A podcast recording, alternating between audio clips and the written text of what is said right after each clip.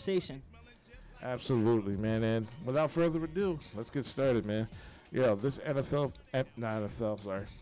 A little bit on. I know, I know. It's listen, I, I get it. It's August already. yeah. You know what is it? August third. August Yes. third. So it's, getting close. I know. Yeah, football is actually starting this week. Yes. We're actually getting a preseason game. Really. Yeah. It- well, it is August, so yeah, I'm it's the, not Hall, shocked. it's the Hall, the Hall, of Fame, game. Yes. Who we got in the Hall of Fame game this year? Uh, I, got- I got to look that up. Just give me about 30 seconds. you're good. You're good. Yeah, but but yeah, but the N- NBA free agency has been you know locked and loaded. The legal tampering period began last night, uh, yesterday at 6 p.m. Yep. Deals aren't finalized until what is the exact date when deals are official? I don't, I, I don't know, but it, it's exciting. It makes Twitter fun. You you got Shams and Woj going at it. Everyone has their sources around this time that are just calling out people left and right. Yeah. And So who do you, who do you prefer?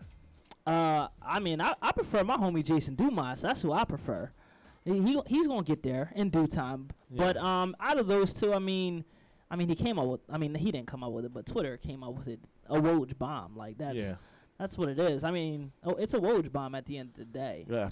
But uh, but yeah, but Sham's been getting the upper hand, you know, during like these past uh, few days, man. Sh- Shams is in the building a little bit more. Woj, he's busy. He's got podcasts and stuff now. He's yeah. big time anchor on ESPN, so he he's traveling a little bit more. It looks like Shams stays connected to the phones. Yeah.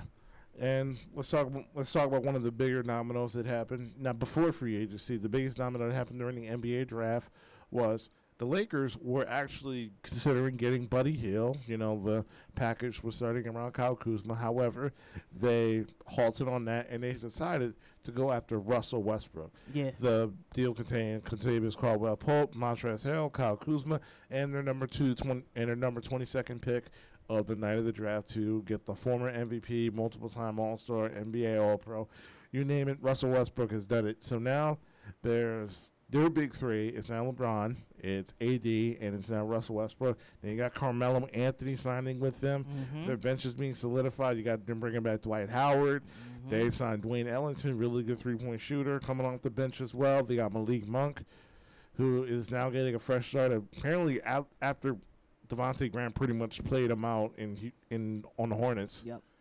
So the Lakers, they're they're back. They're fully loaded, and honestly, after getting in, after getting out of six in six games in the first round, they're looking like now the team to beat in, in the Western Conference again. Yeah, no, I, I highly agree. Number one, just getting a healthy LeBron James and Anthony Davis, that's major. That's something that the Lakers lack throughout that playoff run. I mean, people tend to forget that the Lakers were up 2 1 against the Phoenix Suns. So just imagine if the Lakers were healthy, there's a chance that we don't even see Phoenix in the NBA Finals, but that's all in the past. It looks like the Lakers are locked and loaded. They got King James more than enough surrounded around him to ensure that the Lakers grab another NBA championship. But one thing that's very exciting to me is you know how big of a Carmelo Anthony fan I am. So I feel like this is one of the only things that will truly stamp him because I'm tired. We, we talked about this earlier in the year. I, we seen Stephen A. put up a list of your favorite players who's never like all-time great players who's never won a championship and I thought it was insulting the fact that Carmelo Anthony was on that list because he's still an active player. So it's just like, come on, why would you put an active player on that list? And now he has a chance to actually win an NBA championship. Will it be a defining NBA championship run the way that Giannis just did or LeBron James in the past? Nah, it might be more like a, a Gary Payton on the Miami Heat role, Antoine Walker on the Miami Heat role. All right, cool. Ray Allen in, the LeBron James Miami Heat era days. But hey, at the end of the day, a ring is a ring. So I'll take it. So shout out to my boy Mello going over to LA. Yeah.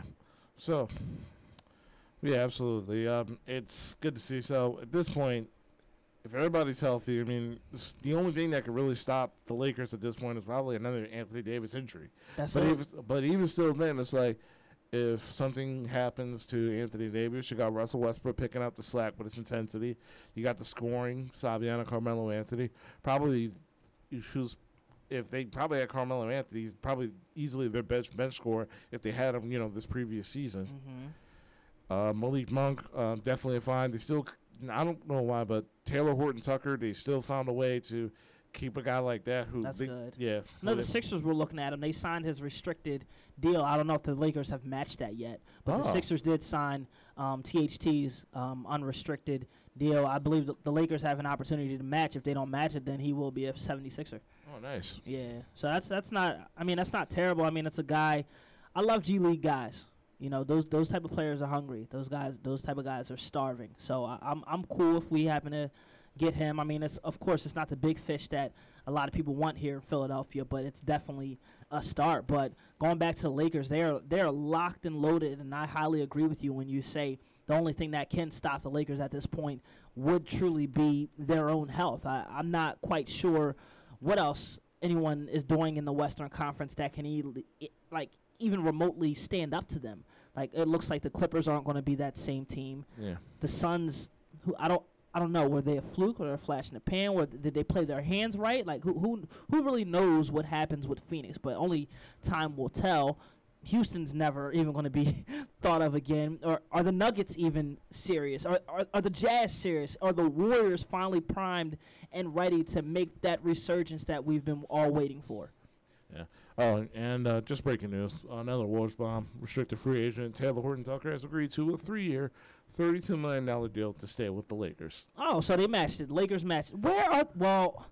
I'm like, where are the Lakers getting this money I'm about to say they have his bird rights technically. So. Right, so I get him. I get him. But being able to sign Melo, Dwight Howard, Malik Monk, like where are they, Trevor Ariza, where are they I'm getting this money? I'm just saying that probably has to be some money off the table. definitely there's definitely money off the books. Like they're probably all they probably all got the veterans minimum, maybe except for Malik Monk. They probably actually paid him. Everybody else got the veterans minimum, and you know Jeanie Buss probably slide him a little some some under the table.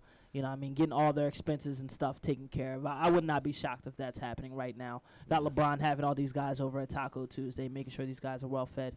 Yeah. So no shocker. Yeah, and half of the banana boat crews there. Pretty much now, all they all they need is um you know Chris Paul and D Wade. You know, do you know D Wade's going to be courtside anyway? Yeah. yeah, he's still in great shape. He, hey, but he ca- he called the quits at at his own time. yeah, I'm about to say yeah. There's in shape and then there's basketball shape. Yeah, he's he's in shape. Who knows? Yeah. We've seen those videos of him cooking his son, and on the court. But I mean, it I any mean, NBA I'm player can do whatever like, any fa- any father should be able to cook their son, especially their ex NBA player. Ax- absolutely, absolutely. So Yeah. yeah, but nah, man, the Lakers they really look primed and ready, and it, it it's it's crazy. It's, but the one thing that I feel like that's not really talked about enough, even though it's still fresh, is I think the acquisition of Westbrook is major. You're able to flip Kyle Kuzma, KCP, and Montrezl Harrell, and you get Russell Westbrook. That ain't bad. I mean, for a guy who's had multiple knee injuries, et cetera, et cetera, I mean, this guy just continues to keep going. And the best thing for him is he's back home. He's he's home in L.A. where he, he lives during the off season and where he's played all his basketball, high school and collegiate. So just for him to be back Mhm. home and maybe later years of his NBA chapter, I think that's awesome. I, that's that's one thing that I do appreciate. You know, with LeBron James being like the leader forefront where these guys are making their own decisions going to whatever team that they please is that you know you, you get a lot happen to go back home and I, I like the fact that westbrook gets an opportunity to do that Mm-hmm. yep Yeah. Everybody gets a chance to go home. yeah Yeah. But you know, another team that's been making some real key moves. I mean, this team really doesn't need to does it because they already have established star power. Brooklyn Nets, they've been making some moves as well. yeah You uh, you still have you know Katie, Kyrie, and James Harden all coming back from injury, and the fact that they lost in seven to the eventual NBA champs mm, still is probably something where it's like you know what, that's that's our championship that they're having right now. You know they re-signed Blake Griffin. Blake Griffin is still making pennies on the dollar. He wants to come back and try to make this work, and I forget who else they signed. they got patty mills Yeah, they they, got got, him uh, two yeah. years 12 mil Yeah. Um. Oh man. I, I when I saw that, I'm like, are you kidding me? mm-hmm. That was like, oh man, I, I wanted the Sixers to get Patty Mills, but that's what they that's what exactly what they needed a, a, a fiery guard who can just go off yeah, and and what they really needed, they needed was Australia Patty Mills because Australia Patty Mills is Allen Iverson. I don't care what nobody says. He's AI. He's he's a he's a walking bucket. Well, Australian Patty well, Mills. I I don't think you're. Well, I don't think the Australian Patty Mills is going to transfer over to the Barclays Center, but we'll we'll see though. But uh, another loss out. They did lose Jeff Green, though. I really feel like you know losing a stretch four big, uh, you know, to now the Denver Nuggets. So now there's another, you know, front court guy that they got to be able to stretch the floor for Jokic, Jamal Murray when he eventually comes back. I think that was a real underrated loss for them as well. But at this point, it's still looking like now with all, especially all these acquisitions, you're looking at the Lakers are definitely the favorite to come out of the West, Yeah. and Brooklyn still even if they don't do nothing for the rest of free agency, they look like the favorite to come out the East. I agree. I highly agree. And then and then I don't want people to discount this whatsoever. I get Team USA has had their their woes, their ups and downs, et cetera, et cetera, but they're they're back on the up and up. But what people got to realize is right now Kevin Durant is still playing basketball, which means when the NBA season starts, he's going to be more than ready. So if Kevin if Kevin Durant is coming out the gates firing, it's only right that Brooklyn's going to be coming out of the gates firing. So I want people to pay attention and keep an eye on that because that's going to speak volumes. That's going to speak volumes to how these teams get out the gates. Now, I feel like just going back to Lakers for a little bit, I feel like they are absolutely going to dominate the Western Conference in a regular season. I mean, I don't I don't see why not. I mean, number 1, just on paper, LeBron James, Russell Westbrook, Anthony Davis if healthy, they're running through. Not to mention like, hey, on back to backs, you get you might get a random twenty from Melo. You might get a random twenty from Lam- Malik Monk. I, I think Trevor Ariza's twenty point days are done. I think Dwight Howard's twenty point days might be done as well. Nah, it depends on the opponent. Yeah, that's true. I mean, like you're going against Houston, his former team. Next thing you know, Ariza goes six to seven for three points. That, yeah, and and a couple f- uh, m- uh, maybe a fast break layup here and a, Yeah. and an and one there, and then next thing you know we got twenty out of nowhere. So yeah, you got a valid point. um, so yeah, I, I think uh, people definitely need to pay attention and watch out for that because Kevin Durant still playing basketball. It, it's good. I like that. Yeah. Um, bunch uh, some other moves. Um, the Suns did something I like, and they also did something I didn't like. The move that I did like was them getting JaVale McGee for one year, five million dollars. So it fixed one of our biggest issues in the playoffs. Even though the Suns made it all the way to the NBA Finals, which was who was going to back up DeAndre Ayton if DeAndre Ayton gets into foul trouble. I like JaVale McGee, really solid veteran. He's been on multiple championship teams. Monty Williams is a really good coach and he's a legitimate rim protector. He doesn't need to do anything like fancy, especially when you got Chris Paul feeding him the ball and Cameron Payne, who is definitely trying to build upon a really good playoff series. And I like the move. So he's going to give you a good like 10, 15 minutes, you know, to get DeAndre Ayton that rest. But the one thing I didn't like, and I might get a little flack for this, I did not like the Chris Paul extension. Mm. Why? Too much money? Um, it's not the money; it's the years. He's 36 years old. He signed for another four years. So pretty much by the time he's done, he's going to be 40 years old. That's it. Yeah, That's it. this is. I mean, if you look at it like this, as far as NBA career and lifespan, this is his last contract. I know. He's done. There's no way Chris Paul is playing until he's 42, unless he d- unless he wants to.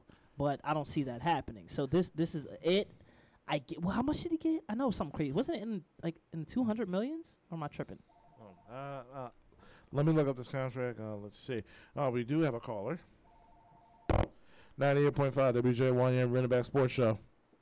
Yo, Chris, what's up? Hey, Warren, what's going on? I What know up, you're a happy camper after your Chicago Bulls has, you know, taken You center know, stage. this it's the first time in some years I, I have hope.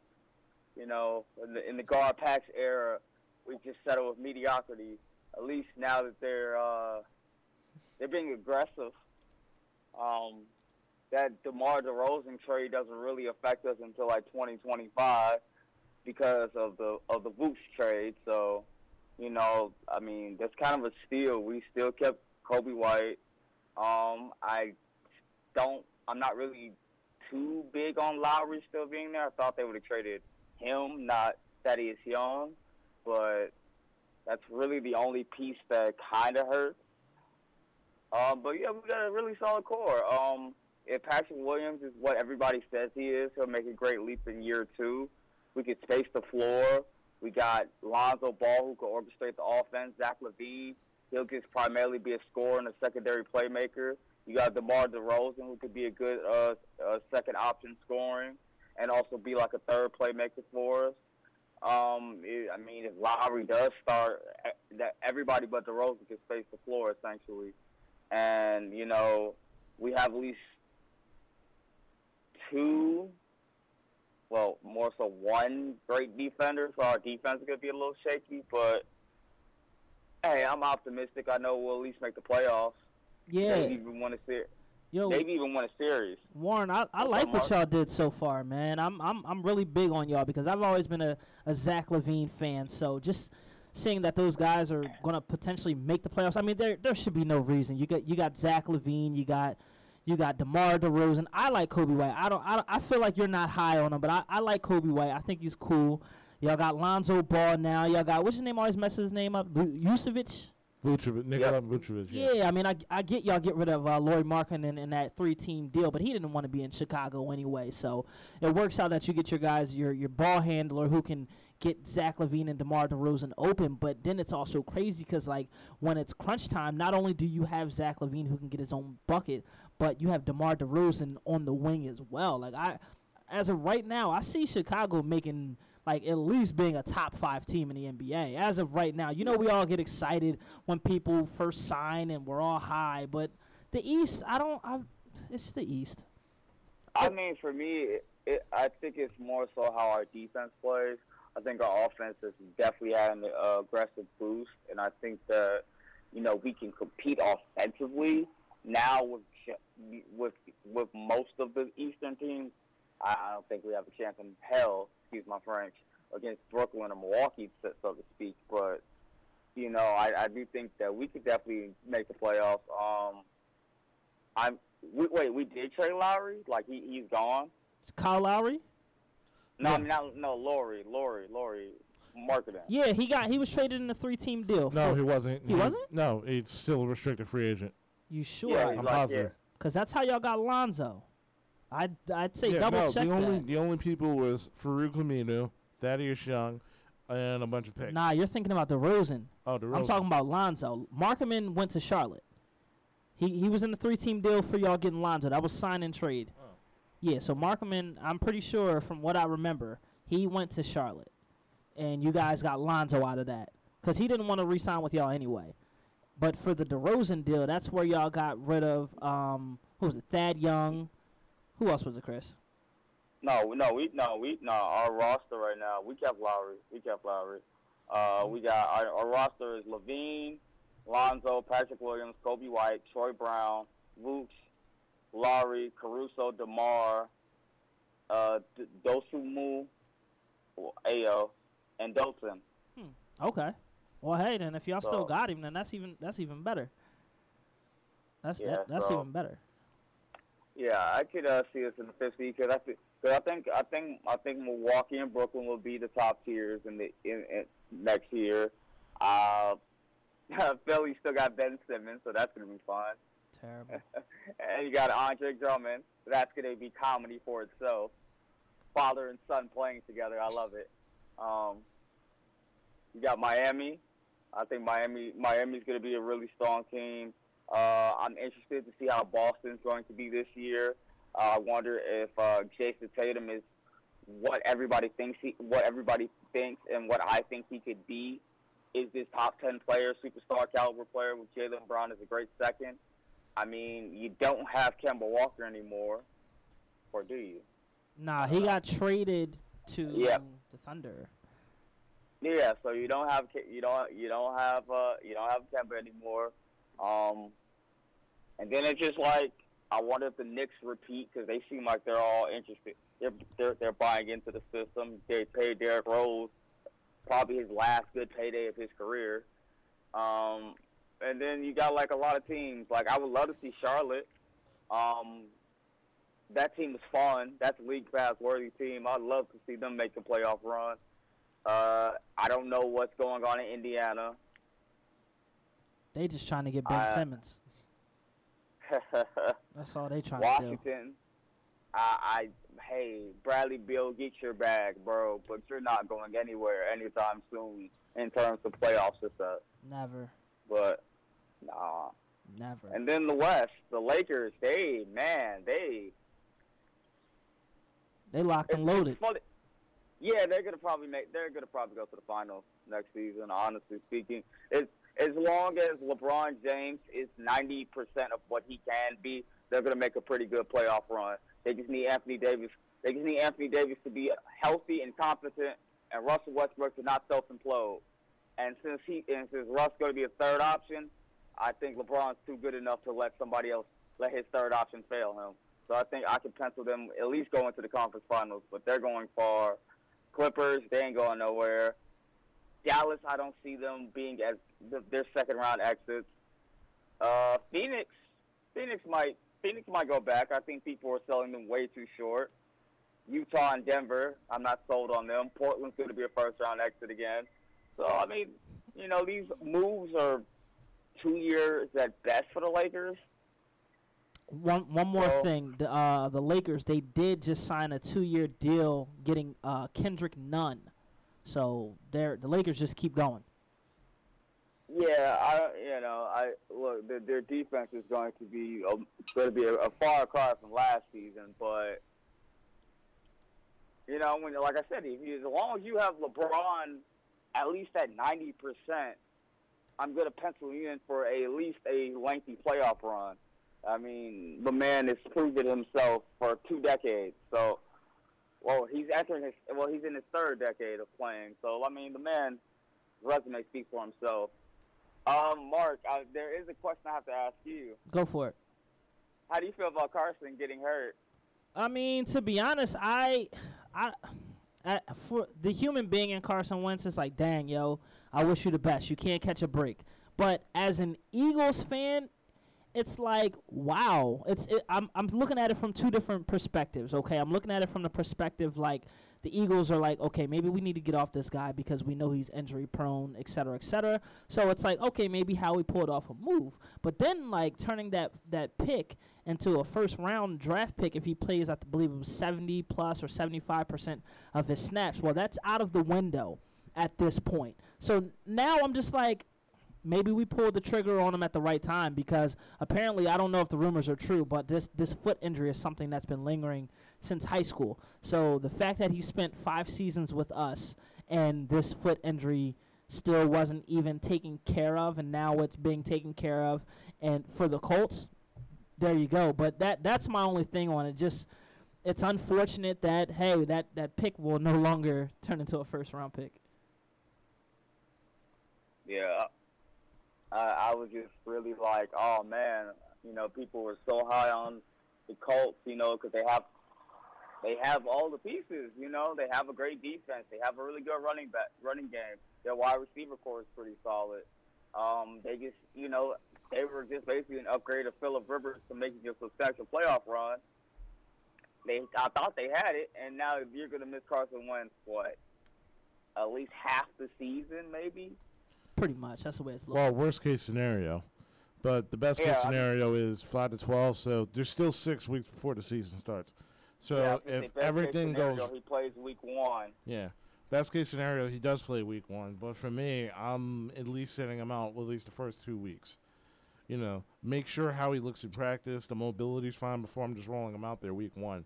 Because you got Seattle and the Rams the first two weeks of the season. Uh, yeah, I'm not putting him in harm's way against Jamal Adams and Aaron Donald back to back weeks. Yeah, I wouldn't, especially on a newly cer- re- repaired foot. I wouldn't do it either. Yeah, But, I and I believe their bye week is like week 14 or something, so it's it's way out there. so he, he's definitely so- going to miss some games. It's just the number now. It's like how many games is he going to miss? And then at this point, unfortunately, now it's like okay, that that pick that the Eagles got for him will now be a second round pick. Pretty pretty sure of it at this point. Yeah, I mean, you know, I'm like, but uh, I'm just, you know, I'm, I'm excited. The NBA free agency has been fun. Dennis Schroeder has not gotten the job. That's kind of hilarious at this point. Yeah. Um, I'm interested to see how my Bears are going to do. Um, they're they're saying good things about Justin Fields as well as Andy Dalton. I, I just hope that you know we don't really start Andy Dalton because I just um I, I, look I'm tired of seeing the the white mediocre quarterback be under center for me. I I need to see some new. I need to see some new blood, some excitement, some mobility.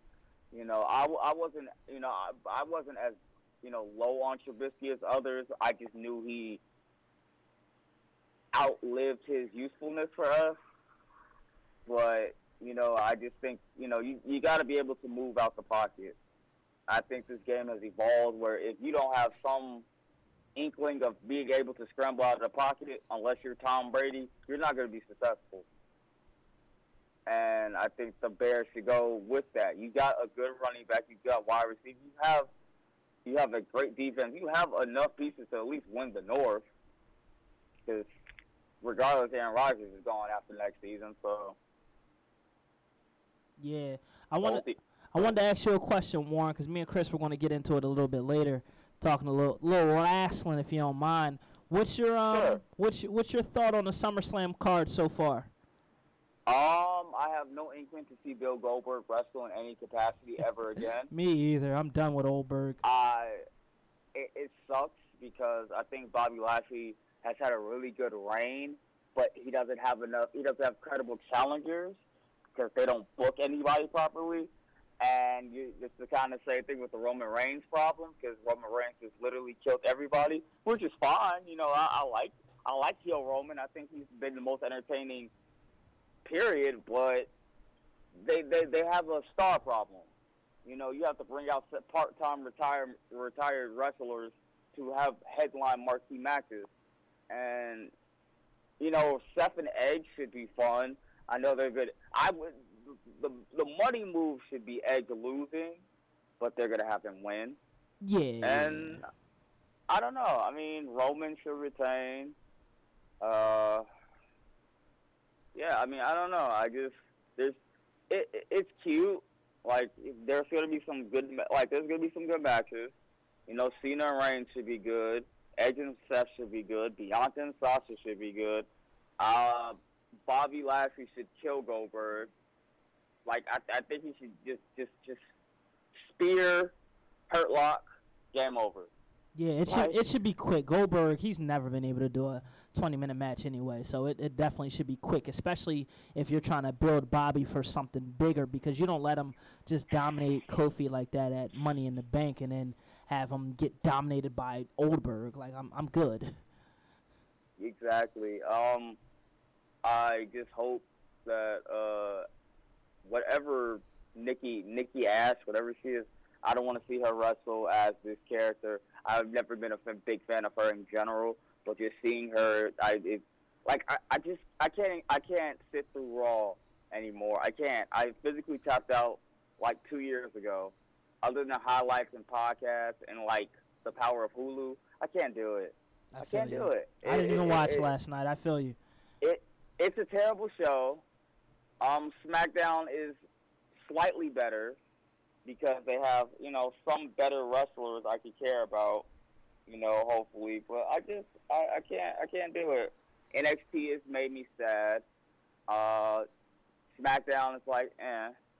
The only show I, and you guys don't particularly care for is AEW, uh, other than their lack of diversity. I've been watching it a little bit. I've been watching it recently. I'm not gonna lie. I've been watching. I feel like once um Malakai Black made his uh his uh Oh. mo- move to AEW, I've been watching weekly. Not gonna lie. I lo- like I you know I, I I give them credit. I give them credit. It made Miro killer. I've cared about Tommy End again. They're they have Daniel Bryan. And I mean Bryan Danielson and CM Punk in their back pocket. CM Punk is going to be at All Out, so it's like. And I'm trying to, and I'm go, and I'm going to go to All Out. I'm going to make that a goal. I went to the first All In when they did back in 2018, so I'm going to go and I was able to see Pentagon Jr. and Kenny Omega wrestle, and that was a dream come true for me. Nice. So I'm going to All Out this year. I'm gonna find a ticket. I'm gonna go, even if I go by myself. I'm gonna go. Make it Um, happen. just to be a, just to be a part of that experience. I just, you know, I gotta be a part of that experience again. I, it was it was electric the first time. Um, but I like what AEW is doing. Uh, like I said, I just wish they would push more racially diverse people. oh yeah, there's like um, no black people on AEW Yeah, that, I mean, at all. like I, like I, I don't know, or I don't know. Once they finally, you know, take the belt off of Kenny, I think things would be a little more interesting. And don't get me wrong, Kenny puts out Omega puts out bangers once you get past his DS. Like he he he, he still wrestles at a high level anywhere he goes. You just gotta regurgitate the Don Callis tomfoolery, and I understand how that's not a hit for everybody.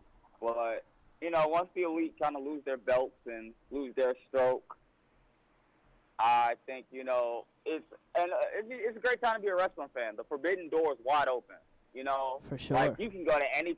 Like I've all like I growing up when I wanted to be a wrestler. I always wanted to be that wrestler that goes to different promotions and wrestle everybody because I feel like that's what you should do in wrestling. Is if you want to be like, hey, I'm Kenny Omega. I want to wrestle Roman Reigns. I feel like you can do it. I feel like you should be able to do that. And I appreciate, you know, all the other promotions, New Japan, Ring of Honor, PWG, Impact, MLW, CCW, GCW, like all these promotions are like, hey, you can use these people, you use these people. And it creates, you know, a great wrestling environment. You're going to see matches you've never seen, people you've never seen. And, you know, I feel like it's a great time to be a wrestling fan once you, you know, go outside the WWE box. Yeah, no, I, I, highly agree. I highly agree. Warren, as always, it's definitely a pleasure having you on. We appreciate your calls, and we'll be hearing from you soon, my brother. Yes, sir. Y'all be blessed. You Thank- too. Take care, Warren. Peace. Once again, you listen to 98.5 WJYM, Run It Back sports show, sports for the culture. If you want to call in, get that call number, Mark. Of course, 215 763 9596. It's always a pleasure having Warren on here. Uh, so, Chris, what's your, what's your take on the whole Carson Wentz injury? What do you think? I mean, even though, I mean, he's, I mean, he's not our problem anymore, yeah, no, but that no, no, pick no, I- matters. I, get. Does it really matter? I mean, if, it's, if it turns into a first. I mean, Harry Rose was still making the picks, right? you right. I'm just saying that's why everybody was like, "Oh man, I can't believe we're not getting that first round pick." But you forgot who's making the picks. yeah. All right. 98.5 WJYM, Run It Back sports show, sports for the culture. Who's calling? Hit my music, boy. Oh man, how's it going, Dad? What's up, boy? How you feeling today? What up, Mr. Norris? I'm feeling What's better. up to the crew? Chilling, Yeah. chilling. Hey, look, man. The six ball back the corker. Look, kind cork mine. The corker. We, uh, yo, we get that shit next year. I know we going we going all the way. Yeah. We Damn going, right. we going 82 and 0. We got Korkmaz. Let's go. You know what I'm saying? Eight points a game? Oh, man. Killer, killer. That that Okay. he's gonna shoot 50% from three this year. He not gonna miss. You know what I'm saying? Can't guard a graveyard, but damn it, we got the corker back. The Corkinator. It's time for the Corkinator. I'm You know And not to mention the fact we signed Andre, we signed Andre Drummond, the guy Joel Embiid loves the hate. That's what I'm talking about. Let the hatred flow, gentlemen. Let the hatred flow. I, you know what? I'm actually I'm okay with the Andre Drummond signing. If we're, we're if we're if we're going to be serious for a moment, I'm okay with the signing because I, I always like Andre Drummond. I always felt like he was a, a a tenacious rebounder. He can definitely run the floor. He he can do some things. If it was the 1980s, 90s, he'd be a much better dominant type player. But unfortunately, it's the 2020s, and yeah, Uh, I'm still okay with him though. I, I don't like Hey, it. look, I'm o- I'm okay with it too. Okay, you know, I just laugh at the irony of saying because the way Joel Embiid the trash talk about him and whatnot, and now he's his teammate. Yeah, now they might now they might be bullies. Get those two guys on the court together at one point. That'd be ugh. Ugh. That'd be a bully. What what Giannis gonna do when he see them two there? Go still go to the rack. Don't forget, Daryl Morey's trying his best to bring back Danny Green. Oh yeah, Mr. Softy himself. I mean, we can bring him back because we have um we have his bird rights. But as of right now, uh, from from sources, last I heard that they're not even close to making a deal. Yeah. Okay, well he can go back to Fairyland, Candyland, wherever his little sweet vibe, I want to be and everything. Come on, Philly fans is too mean. Yeah, okay. Softy. Man, go play, go play, go play in Ponyland, man. Go with Rainbow Dash and Applejack and the rest of them there. hmm Yep. Marshmallow. So, so what do you think on Lowry go, going to the Heat instead of coming to the Sixers? Um, I like to move for them. Um, they definitely upgraded the point guard position. I feel like he fits the Miami, fits Miami, fits what they want to do. Solid ball handler, perfect for half court offenses, deep playoff runs. He's also a champion, so that brings you know that championship pedigree that that Miami you know team needs. And not to mention he's he does everything well. And not to mention he's a really good defender. He's probably the best defender that they probably had at the point guard position in quite a Oh, oh, so ba- basi- basically everything we need the point guard, but we ain't got right. Yeah, basically. Pretty much. Okay. And uh, with him going to Miami and Lonzo Ball, Lonzo Ball going to Chicago and everything, what's left for what's left for the Sixers to do at point guard? Tell me. Um. Well, I, it's it's a weird situation right now because if you're a Sixers fan, you're a little bit frustrated because you're getting all the all these notifications about teams signing free agents, and then you know you just get your phone goes off and you're hoping that it's something that we're doing. Unfortunately, at the moment, it's not us. I feel like right now the Sixers are holding on for dear life to get the best Ben Simmons deal that they possibly can and then go ahead and make moves. It's just unfortunate that since they're waiting for this trade to go down, they're missing out on a few free agents. Now, granted, they don't have a whole lot of money to actually spare because they do have Ben Simmons on the books, they do have Tobias Harris on the books, and they do have Joel Embiid on the books as well. So those guys all get a big chunk of the Philadelphia 76ers salary. So there aren't a whole lot of guys that they can sign. But, you know, when all you get notifications for is Furkan Korkmaz and Andre Drummond, that's a little bit frustrating. Yeah, pretty much, you know. And let's let's face it. I mean, with them putting themselves in the hole with that Tobias Harris contract by outbidding everybody, including themselves and whatnot, you know, they really put them in a hole. But uh, let's let's jump over to the Eagles for a second. How is it every time we get a number one draft pick to get hurt in training camp? I don't know. I don't know. The fact that this is starting already is just already demoralizing. But hey, for me, I don't have any expectations. I'm just going to watch football and drink some beer. I'm just glad it's minor, so he may not play in the preseason, but he should be good to go um, by like by the Atlanta game. But everything I'm hearing about training camp, you know, the the intensity, everything about Nick Sirianni, I'm hearing nothing but positive things.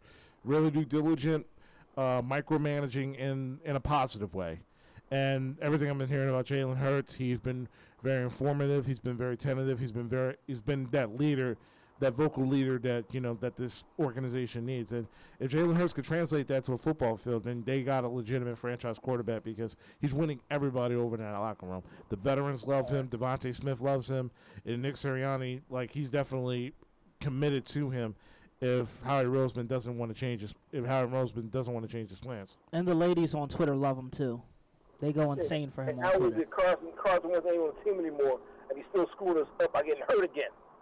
Trying to cost the number one draft pick. What's up with that? For for him, that was like his last screw you to Philadelphia getting hurt. I mean, I mean, in the end, did, did did he really screw us? I mean, we still have Howard Roseman making the picks, so one way or another, we probably would have got screwed up anyway.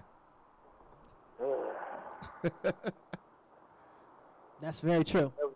Well, whatever the case may be, okay, he still got us one last time. All right. Oh, he did, but it's it's like dang, like now it's you feel bad for Colts fans, but I mean, do we really feel bad for Colts fans? We've already endured this for X amount of it years. Was, it was already a buyer's beware when they traded them for. Yeah. Yeah, well, why do I feel bad for Colts fans and everything? They knew they was good when they got him. Very true. Okay. And uh, are you on board with the Phillies or not? Uh, I don't know. I'm like 50-50. I got my Phillies hat on right now because they're the only team that's kicking, but I don't know. It's like every time I start to pay them a little bit of attention, it's like then they just start blowing it, doing dumb things, and then it's like it's just they're too inconsistent for me. They're just so up and down. I don't, I don't, I don't know what's going on. The agonizing thing about the Phillies is they're going to be in the mix because the NL East is just it, it's not that good. So they're two and a half back. I I do like the additions that we got. Ian Kennedy, really good, uh, really pitcher. Even though he gave a two-run shot uh, last night. But uh, the all the starter that we got, he's ERA's under three when we got him. I like him. I like Zach Wheeler. Aaron Nola is still hit or miss, but I, but in the end, this pitching staff really needs to turn it on because, at, like this pitching staff is going to determine whether we make the playoffs or not. I feel like offensively, um, they're starting to turn the corner. They're starting to start rack up like six, seven runs. Uh, I don't know, man. The Phillies are kind of like that girl you you know you date. You know you think you're getting somewhere with her and everything. The last minute she said, "Oh, I just want to be friends." Mm. You get friends on at the last minute. Mm. Yeah. And we've all been, we've all been there. Yeah, that's how I feel every time Rhys Hoskins goes to bat. that's how I felt every time Ben Simmons was playing. Yeah, it's yeah. it's it's tough, man. Like just just on an honest note, the the state of the Philadelphia sports fan in me right now is just it's stale. I, I have no excitement to to be honest. I, I have nothing. I have nothing that's gonna really make me go insane right now. So I'm I'm kind of hoping that if we do trade Ben, it's it's for something positive that can you know give me a jolt or something. But right now, I'm I'm literally at if we're if we're gonna rate this between one and ten, how excited of a Philadelphia four for four sports fan I am right now, I'm at like a two. Uh, I'm a- depleted. I got nothing. I'm like at a four or five. I always have hope because you know I'm still I'm truly Dane Green, you know, true blue, tried and true the whole nine yards and everything. But you know, after a while, you're just like, come on now, really. Yeah. And and then like I said, today just doesn't make it any better when you see all these teams. Lakers literally signed 19 people. like there's 15 man roster, they signed 19 people. LeBron is now the longest tenured Laker, and he's only been. This is his third season. Yeah, this is insane. And Brooklyn's signing people. Every everyone's making moves. Sixers are still But trying to get what do you- 90 what picks you- for Ben what do you guys Simmons. think about their West- their Westbrook trade? I mean, as much as they gave up to give him, they gave they gave what Kuzma, Horton Tucker, and um Harrell, and what was like a, dra- a number one draft pick. Yeah. It wasn't. It wasn't Horton Tucker. It was uh, KCP. But uh, it honestly, I, I have no complaints about it. I mean, spacing is going to be a little bit of an issue depending on who is going to be in that starting unit with them. But it they bring in somebody else. Like God forbid, if Anthony Davis uh, misses a few weeks, they have somebody else in that system, like a star player, to help pick up the slack if Anthony Davis goes down. especially offensively. I, th- I think they they're good. I mean, I think throughout the the season they're going to dominate the Western Conference. They're going to dominate the entire league. I think for the Lakers, it, like Chris alluded to, it's going to come down to spacing, especially in the playoffs. We'll see, but I mean, these are the type of guys where you know you got you got LeBron James, Anthony Davis, Russell Westbrook. Russell Westbrook is going to make it easy for so many other people because he's very explosive. Like a lot of people kind of discount and discredit his assists, but like those are still easy buckets, and those guys got to finish buckets. And he's he's got a pretty good bunch who can finish buckets. And you want to know something though? LeBron could actually take a break on the bench, like a legitimate eight to ten minute ten minute breather, because you still got Westbrook and Anthony Davis carrying the load. I agree. And there's, there's there's so many less things LeBron has to do. If you think about the combination of having a, a Russell Westbrook and an Anthony Davis, they t- they do what LeBron can do in so many different ways. So, believe it or not, this could be one of those years where we actually see LeBron excel in something a little different, like scoring. Like we know LeBron can score, but he's not a scorer. So since Westbrook can pass and rebound just like LeBron, AD can score, defend, rebound just like LeBron. Maybe LeBron steps up in a different avenue that we've never asked him or seen him step up before. Well, let me ask you this. Now, it amazes me that you know everybody wants to hand the chip to the Lakers next year. Everybody has the Lakers and the the uh, Nets, and then the defending champ Bucks. Okay, I gotta say, I'm pretty sure that's like you know the Greek freak looking like you know I just won a chip. You know, came back from 2-0, like had had a four game like you know like winning streak to win the championship, and disrespecting me like that. Okay, um, I think that's motivation for the Greek freak to come back even stronger. What do you think about that? Because the Lakers have to depend on AD and LeBron staying healthy, and Nets got to depend on Harden and uh, you know making sure Kyrie Irving's on his meds. No, Am I right am I wrong? No, um, you're not wrong, but I do agree. Um, most of the core of the Bucks is still there. Jrue Holiday's locked up, Khris Middleton's locked up, and you still got the biggest domino, which is Giannis. The one of the major pieces they lost probably PJ Tucker, but Rodney Hood is definitely a, a good three and D guy coming off the bench, you know, to provide that three point scoring. If they can get Bryn Forbes back, they still got Dom, uh, Donte DiVincenzo, you know, Villanova th- three point sharpshooter. Um, but yeah, Giannis is a guy that he doesn't need much, but it's like when you look at he looks at the lay of the land, he's like, I'm up for this challenge.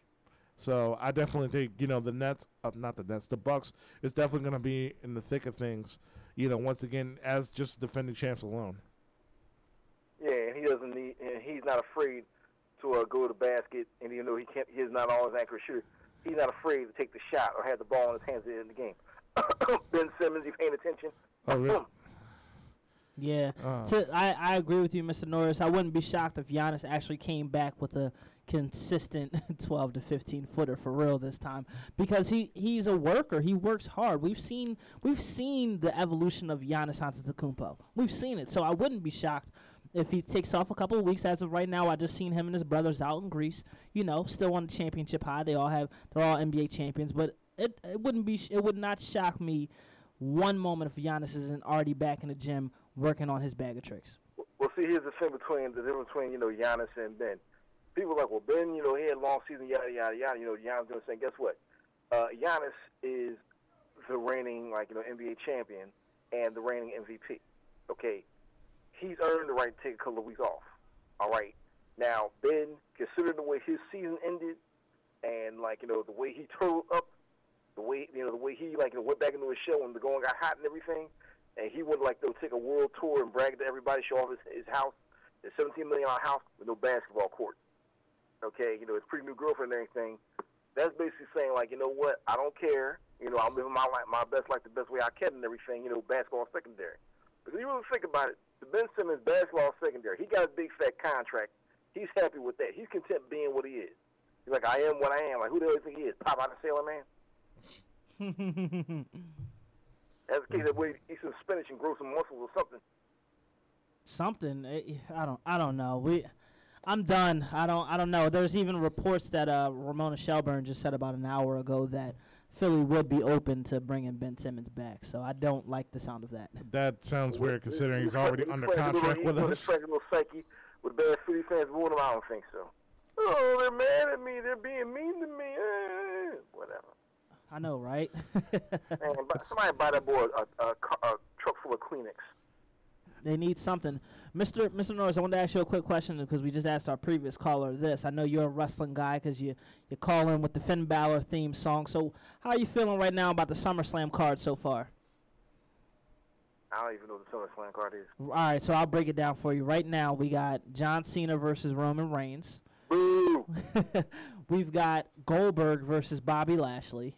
Boo! Boo! Um, Sasha Banks versus Bianca Belair. Yeah. I think. Yeah. Oh, and then Edge versus Seth Rollins. I believe those are the four we have right now for the card. The last two I can rock with. How to? I like to know who in the bloody hell thought Bill Goldberg with his senior citizen AARP senior citizen discount at Denny's ass deserved to be in SummerSlam. I, because they couldn't get Brock Lesnar. There's so many other guys on that car on that roster, whether it be Raw, whether it be SmackDown, that deserve a title shot so much more than Bill Goldberg does. I don't care whether they took Cesaro and put him on Raw, Shinsuke Nakamura put him on Raw. I mean, there's so many other guys that are deserving, but yet they do the same thing over and over and over again, going back to Big Muscle Head. Yep. And it's just not And, working. and I'm, I'm gonna tell you something. The way this thing went down with John Cena coming back out of nowhere, you know, he's still a name. And yeah, Christopher, I still hate John Cena. Captain Fruity Pebbles. You know, yabba dabba do. Um, the way they treated Finn Balor and, for that matter, Baron Corbin, you know, and John Cena comes out of nowhere, signs a contract and everything. Yeah, uh, Yeah, that was just stupid. you know, and I gotta admit, Roman Reigns. I mean, I know him at first, but I'm content with him having a long heel reign as champion. Okay, if he drops the title to Cena, I'm out. If Bobby Lashley drops the title to Goldberg, I'm out. I'm really out. I'm already out. I'm back to watching like you know replays like you know Raw of, of Raw in the early '90s during the Ruthless Aggression era. Yeah. For that matter, I'm watching NWA back in the, in '85 before you guys were born. How about that? Yeah. So, Edge against Seth Rollins, I can I can, I can watch. Bianca Belair and um, Sasha Banks, I can rock with, but uh, nah, nah, nah. I agree. I agree. It's it's it's looking looking really weird. I mean, you get you got Oldberg. Oldberg. That's what I call him. I've been calling him for the past two years. Oldberg. I'm, I'm good. I don't I don't want to see that. I mean, I like the John Cena and Roman, but I'm with you as well. They can't. Number one, you can't have Cena beat Roman because you've built Roman to be more than a monster than I can't even think of anyone in like recent years. Maybe Brock Lesnar is probably the closest that Roman is to the point where it's like no one who is booked properly to even truly challenge him. So yeah, nah, he he can't drop the title to Cena. And definitely, definitely. Yeah. Well, guys, as always, been great talking to you. Appreciate Oh, yeah. you. Appreciate And, and, and Chris, I have to ask this question. What's up? Uh, do you consider do you consider your dad mean? Do uh, s- no? I, I I didn't hear you. What'd you say? I said, I said, do you consider do you consider your dad mean? Um, Dang. You can you can be. That was a setup, bro. You shouldn't have answered that Yeah. one on air. Hey, Oh, I can be. yeah, you can be. Okay. Okay. Hey, you ra- hey, you ra- hey, you raised me to be honest. Okay. You had to All you had to drill it into me a few times, but you had to raise me to be honest. Okay, Christopher. I appreciate your honesty, and I'll be sure to discuss that later on with you. Wonderful. All right, see you. All right, Mr. Norris. witnesses. Take it easy, y'all. see you. Peace. See. Uh, man, once again, you listen to 98.5 WJYN, Run It Back sports show, sports with the culture. You want to call to join the discussion? Get that call number. 215-763-9596 to join the convo. Yeah. Little side conversation today. I mean, yeah, I mean, we're talking about it. SummerSlam card Yeah. for WWE so far. What, what do you think? What's your thought on it? Um, not It's a, still building. yeah, not a fan of Lashley versus Bill. I, I wish Brock was there to you know, because it would. And as much as I really did not like Brock when he originally came back, took the title hostage for like three to four months. And not even on television. Yeah, and not even mention him at all until he makes of his appearance. I kind of, I it made me appreciate him more because Goldberg's here. Oh, God, yeah. Yeah, because Lashley has that background. He has a similar background to Lashley. He keeps in shape. He does UFC. He does Bellator. He does have a, you know, University of Michigan um, wrestling background. Then you got Lashley served in the armed forces. He has an armed forces background. He did Bellator as well. So that's a dream match that people wanted to see, myself included. Goldberg, the guy can't go. In N- never really could. yeah, he never could. And it's like, funny enough, like yesterday, um, or, or was it Sunday? Um, I saw, uh, I rewatched that uh, that that match where you know that that re- that Bill got that Goldberg got mad at William Regal for that match back at WCW. Mm. It was uh, it was like an eight minute match. Regal actually wanted him to you know try to wrestle, you know, do some mat wrestling, try to make him look good instead of just you know a guy that just comes in, does his high impact moves and leave. And when I was watching it, I'm just like, yeah, Regal has a point. I mean, yeah, I mean, no wonder Bill was frustrated because you actually tried to wrestle with him, Yeah, and it's like there was he has nothing in his bag of tricks outside of a spear and a jackhammer. pretty much it. Yeah, Yeah, I feel like he had more wrestling moves than the video games. yeah, Like he, he doesn't he doesn't have anything now. And then it's kind of I guess with the blueprint of Brock Lesnar, where it's suplex, suplex, suplex at five. You know, they've kind of done the same thing with Goldberg: spear, spear, spear, spear, spear, jackhammer. So it, it yeah. But the, yeah, the difference is that Lesnar can go um, more than five minutes. He can go 20 minutes if he has the right opponent. Yeah, he Like, can. We we seen him do that against with AJ. We've seen him do it against Daniel Bryan, Finn Balor. Seth Rollins. Yeah, I, when he wants to work and they allow him to work, he's good. yeah. Bill Goldberg, you can't do that. Nah, not at all. Not even remotely close. I mean, they're better off bringing back Batista and having him fight. But I feel like that's more of a big time match than seeing uh, Goldberg versus Yeah. Bobby Lashley. I mean, at least we know Batista can maybe give you 10, 15 minutes. But I mean, I, I yeah, I, I don't know, man. I'm not sold on this one at all whatsoever. I was completely shocked. You know, it's just you know, like we were talking with Warren about earlier. They're not building up any stars for Roman or, or Lashley to even face it. It's not even realistic, though. I feel like I wouldn't be shocked though if if Big E out of nowhere cashes in on Bobby, because that kind of plays off the storyline that's been happening with Kofi and whatnot. Honestly, I'm all for Big E being a champion. I'm, I'm with it too. I don't care who it is. He can come out, cash. Not not Roman. Roman can't drop the belt yet. Not yet. No, my my thing is is that about long reigning champions like Roman. It's like okay, he goes through the entire roster. He goes through the part time guys like Edge and John Cena. Who exactly are you building up to eventually take that belt from True. Roman? What is your long term plan? Yeah. So, I'm not saying that you know. The long term plan just got released, and hopefully he returns by Royal Rumble. That's what I pray for. That that is the only thing I pray for. Yeah, I don't. I don't. Yeah, I don't know how to feel about Bray Wyatt. I had a feeling he was going to get released Yeah. because after WrestleMania, he took that time. He's he, he's too in and out. Mm. But like, I'm not gonna blame him because I know what it's like to lose somebody and to not be in the right mental space after you lose somebody dear, that dear close to you. of course. So, but yeah, um, That was a shock to me. I Yeah. I was always hoping to see. Uh, you know how they did like the three faces of Foley that one yeah, Royal Rumble. You could have did that with Bray Wyatt, and then at number thirty he comes out as the Fiend and just wrecks and wins the Royal Rumble. yeah. That'd be that would have been a great story. Yeah, but they kind of but, but the Fiend was a really good character. But the problem with the Fiend was that they booked him into a corner. It's like he's a guy that doesn't need the Fiend doesn't need the championship No, to be relevant. doesn't. So it's like but that was Undertaker's most of his career. yeah He didn't need the belt. yeah that's And, then Shawn Michaels the second go round in his career. He didn't need the belt. yeah yeah but yeah that was the problem. Like when you put the belt on him, it's like no matter who you're going to lose to, the Fiend was going to lose that mystique, Right. and that's what happened when he lost to Goldberg. Should have never happened. Yeah, Should but that's never what happens when you book yourself into a corner. Yeah. Yeah. Terrible. Terrible, terrible, terrible. Um, but yeah. So which? So all right. So just to play devil's advocate, I want to switch over to the Eagles and DeVonta Smith for a second. Okay. Shoot. So he's already hurt. So of course you got the people before saying like, oh, well, we probably shouldn't have t- took a look at him because he has that small stature and look at it. He he's already hurt. So you. Being on the side that you are, saying like his size doesn't matter whatsoever because you've got the blueprint of Because- Marvin Harrison. How how do you feel about it? Until he actually starts missing games. Mm. Like, if I see him on the injury report week one and then he's out, then he misses week two, week three, I'm like, then I'm gonna be concerned. But until then, I'm not concerned. It's training camp. Right. It's I've I take training camp injuries with a grain of salt unless it's something significant that they report. Where it's like there's noticeable limping and he's going inside the tent. Yeah. Like every like Brandon Brooks every time he goes to, like every year in training camp. Yeah.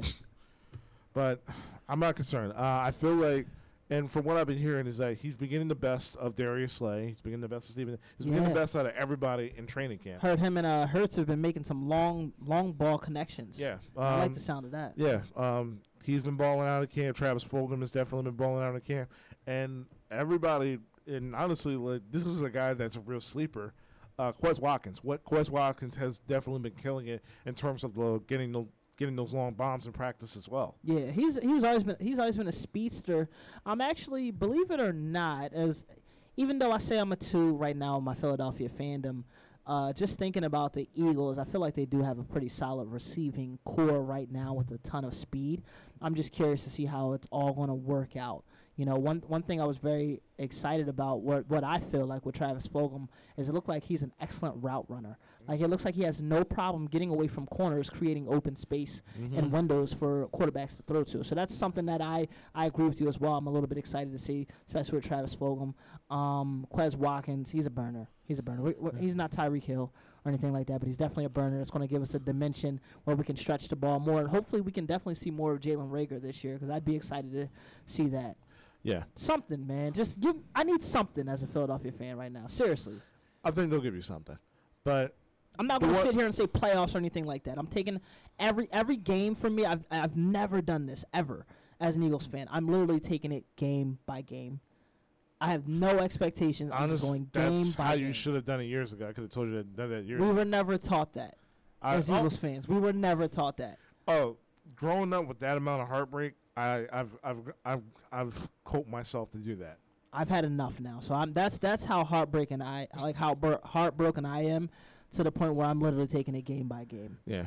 That's it. Yeah, but the one thing I am curious about Sirianni is that he's very attentive. Um, he's every single time they do an individual drill, he always goes to you know that specific player that tells him like, all right, this is how you this is how you can do it better in terms of not only just doing it in practice to make sure that you're equipped for game day, but this is how you can, can do it for game day to make sure that the defense can't stop it. I like that.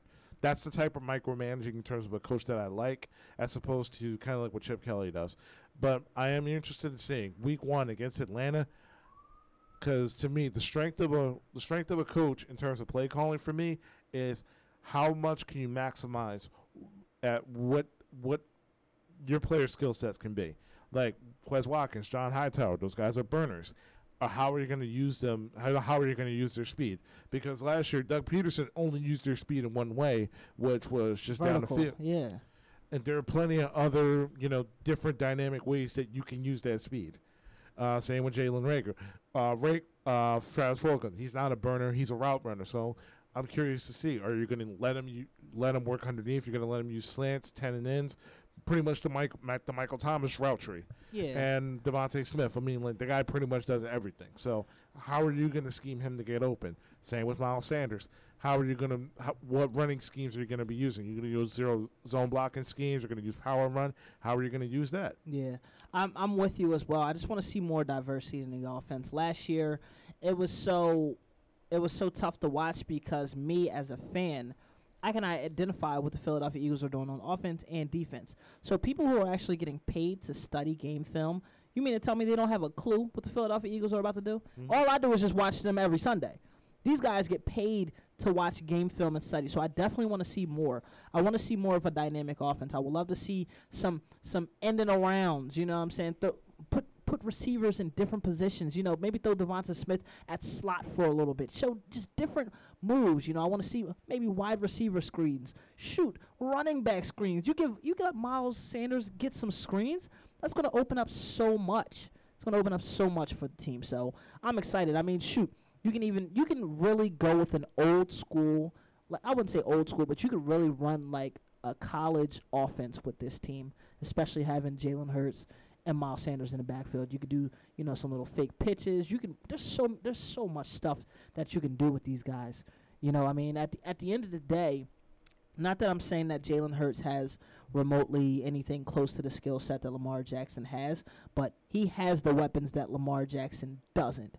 So if you kind of use and see what Baltimore did to get Lamar Jackson so open and dynamic, you kind of implement a little bit that of that into your offense, yet have the weapons that you have here in Philadelphia. You never know. We might mess around and have a very dynamic offense. So there, there's there's a number of things that I feel like this team could do. Mm-hmm. Absolutely. What's your uh what's your thought on Jordan Mailata getting a lot of the first team offensive reps? Predictable. Um, from what I've been hearing, Andre Dillard has been struggling. Uh, Josh Sweat has definitely been um, having his way with um, the former first round pick. So at this point, it's Jordan Mailata's um, job to lose. And Yeah. yeah, that's pretty much all I have to say in regards to that. Yeah, it's crazy because I wanted to see more of Andre Dillard. It was just unfortunate, you know, the the injury last season, and then Jason Peters comes on. But it's kind of also good to see the emergence of Jordan Mailata. But it's like, what like. Wh- where do you go? Like, do you even try to put Andre Dillard at another position, or do you? Is this the moment where it's like, all right, maybe we just we fall back on him a little bit, maybe use him as a backup It, because it looks like it's not even a challenge anymore. It looks yeah, like honestly, at this point, looking back at that, believe that that 2019 draft, uh, Andre Dillard in the first round, the only pick that they really hit on was really Miles Sanders, and but then you got J.J. Arcega-Whiteside. Um, those are two top picks that you did not hit on, and you could have gone somewhere else with those. So, but as far as Andre Dillard, I don't think he's. I don't. I don't. I'm. I'm not calling him a bust yet because he only started. He's only played started five games in his career, and but unfortunately, the game that everybody wants to remember is the game where he played against Seattle, where he was out of position in right tackle. And anybody can tell you is that the responsibilities that you have at left tackle and right tackle are two different things. It's night and day. yeah, But every but everybody remembers how bad he was at right tackle. But nobody actually remembers in that game against Chicago where he was playing left tackle. He held his own against Khalil Mack, probably the uh, top five premier pass rusher in the league. for sure. Yeah. So I'm not ready to give him up yet. If Jordan Mailata wins the spot, good for him. Then Andre Dillard's just good depth. Yeah. Um, just to switch to the uh, secondary a little bit, do you think Avonte Maddox can make a leap this year? As long as he's not starting outside, I don't want to see. Yeah, he. I mean, he's got to be a slot guy. Yeah. He's, he can't. He can't. Not with Darius Slay. And then who do we got? Who do we? Steven Nelson. Yeah, there's no way. Yeah, tho- those two are your starting corners. Uh, like I said, I love the Anthony Harris signing. He led the league. He led all safeties with six interceptions last year with the Minnesota Vikings. Rodney McLeod's coming back off an ACL injury, so this is probably one of the more talented secondaries that this team has had, probably since the days of Lito Sheppard and Sheldon Brown. Hey, Um, hey, hey, hey! Come on now. Don't, don't. Come on. I'm Don't, saying don't be on- too optimistic now. I'm saying on paper, it, it it's it's a pretty good it's a pretty good unit. Darius Darius Slay is a former Pro Bowler. Steven Nelson was Pro Football Focus 11th ranked cornerback, and we know how good Pittsburgh's defense was last year. But Avonte Maddox, he's definitely a slot corner. I feel like he's, especially with that five nine frame, um, he's definitely suited to be in playing in the slot. But altogether, this the pass rush can, and but we all know the Philadelphia Eagles' entire defense is predicated on the pass rush. So if it's Brandon Graham, Derek Barnett, and everybody else getting pressured, then the secondary looks that much better. But even so, then I'm confident now, especially with Nelson coming into the fold, it makes Darius Slay's job a lot more easier because he doesn't have to worry about you know the other side, you know, getting picked on because you got because you got a, another premier starting corner on the other side, and not to mention you got a legitimate ball hawk over the top waiting for you if they want to go deep as well. Yeah, I agree. Um, the the only the only thing with that is just I do want to see more help, kind of like you like you just alluded to, like more help. I don't want Darius Slay in those situations again where it's just all one on one. I get it. You know, he, he's a shutdown corner, but I mean, you, you still got to help out your best players. You know, there were a couple of games where Darius Slay was getting owned. You know, DeAndre Hopkins was a game where he was getting owned. Who, who was it? He had um, Packers, Devontae Smith. He got owned. I mean, I get it. Those are some premier wide receivers. Davante Adams. Yeah, I'm sorry. Yeah, Davante Adams. Um, those are some premier wide receivers in the in the NFL. But still, help help your guy out and, and set him up for success. Um, switching back to the offense for a second, you think there's any chance we get anything out of JJ Arcega-Whiteside? That's the only name we haven't mentioned as far as receivers. I wouldn't be surprised if he's cut by the preseason. Mm. It, it, he's not standing out at all. No, he's not. And at this point, you need to cut your losses. And it's kind of this. It's kind of the Sidney Jones situation last year. yeah. Sidney Jones, he not a bad corner at all, but he unfortunately he tears Achilles on draft day, which affected his draft stock, which is why he fell into the second round. Major. Yeah, he couldn't get hurt, and then when he was in, the scheme that he was in did him did no corners, no favors. No justice. So that's why in the end, Howie Roseman had to cut his losses. He went to Jacksonville. I mean, he didn't have a great season. He had a solid season. Showed that okay. he A can. little, little bit more than what he gave us here. Yeah. And in the end, but as far as they anything Whiteside, yeah, I don't see him making him past training camp. At that point, you need to cut your losses. Um, if DeVonta Smith's healthy, then he, I, he's clearly not getting plenty of time over him. No. Travis Fulgham has emerged immensely. You still got Jalen Reagor. Uh, you still got Quez Watkins, and you, s- and at that point, you still got Greg Ward, who is probably the most reliable wide receiver At this point. In terms of just you know being that veteran in that locker room. He's the longest tenured uh, Eagle in that locker room. He's the modern day Jason Avant for us. yeah. Our, our third down slot Yeah. guy, big possession guy. I mean, he's not a big possession guy, but he he gets it done. Yeah, that that third and five. Yeah, there you go, Greg Ward.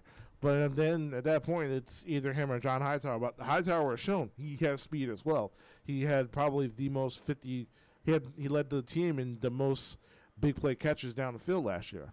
So I don't see your thing why is that making it out of camp. Yeah, I, I I agree with you. I mean, his his time is up at the end of the day, and then especially with us grabbing DeVonta Smith, I I don't really see much happening as far as that. Um, I I want to switch back to NBA for a quick second. All right, so I'm gonna name you. I'm gonna name a couple of big threes. Actually, no. Before I even dig into that, will we now qualify since they've won the NBA championship? Will we now qualify Jrue Holiday, Giannis Antetokounmpo, and Khris Middleton a big three? Uh, big three, sure. Super team, no. Yeah, I, I agree. No, definitely not a super team. All right, so out of these three big threes, right? We got we got the Bucks big three. You already know who they are. The Nets big three. You know who are they who they are. The new Heat big three. Kyle Lowry, Jimmy Butler, Bam Adebayo, or the Bulls, the new Bulls big three. You got Vucevic, LaVine, DeMar DeRozan. Which uh which out of those two big threes, the new ones, who do you like the most? Miami. Miami. They have the track record to show for it. Do uh, I mean for the most part they do. Yeah, Zach LaVine's never been to the playoffs. I can't remember the last time DeMar DeRozan was a prominent figure in a postseason run since like Toronto. when they were the baby Raptors and LeBron was sweeping them yearly. yeah. Meanwhile, Kyle Lowry, ever since then, he's shown that even though Kawhi Leonard was a big reason why they won the championship, he held his own. He had 26 points in that closeout game against the Warriors.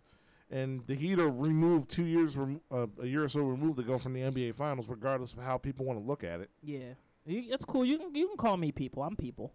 I'm de- I'm def I'm definitely people. No, it's it's it's not just you. It's plenty others. That's yeah. I mean for me, I think as far as uh, excitement wise, Lonzo's going to be throwing it up, and LaVine and DeRozan is going to go get it. They they're not going to have a choice. When it's up there, they're going to have to go get it, and I kind of like the I don't know. Does. DeRozan still got them hops?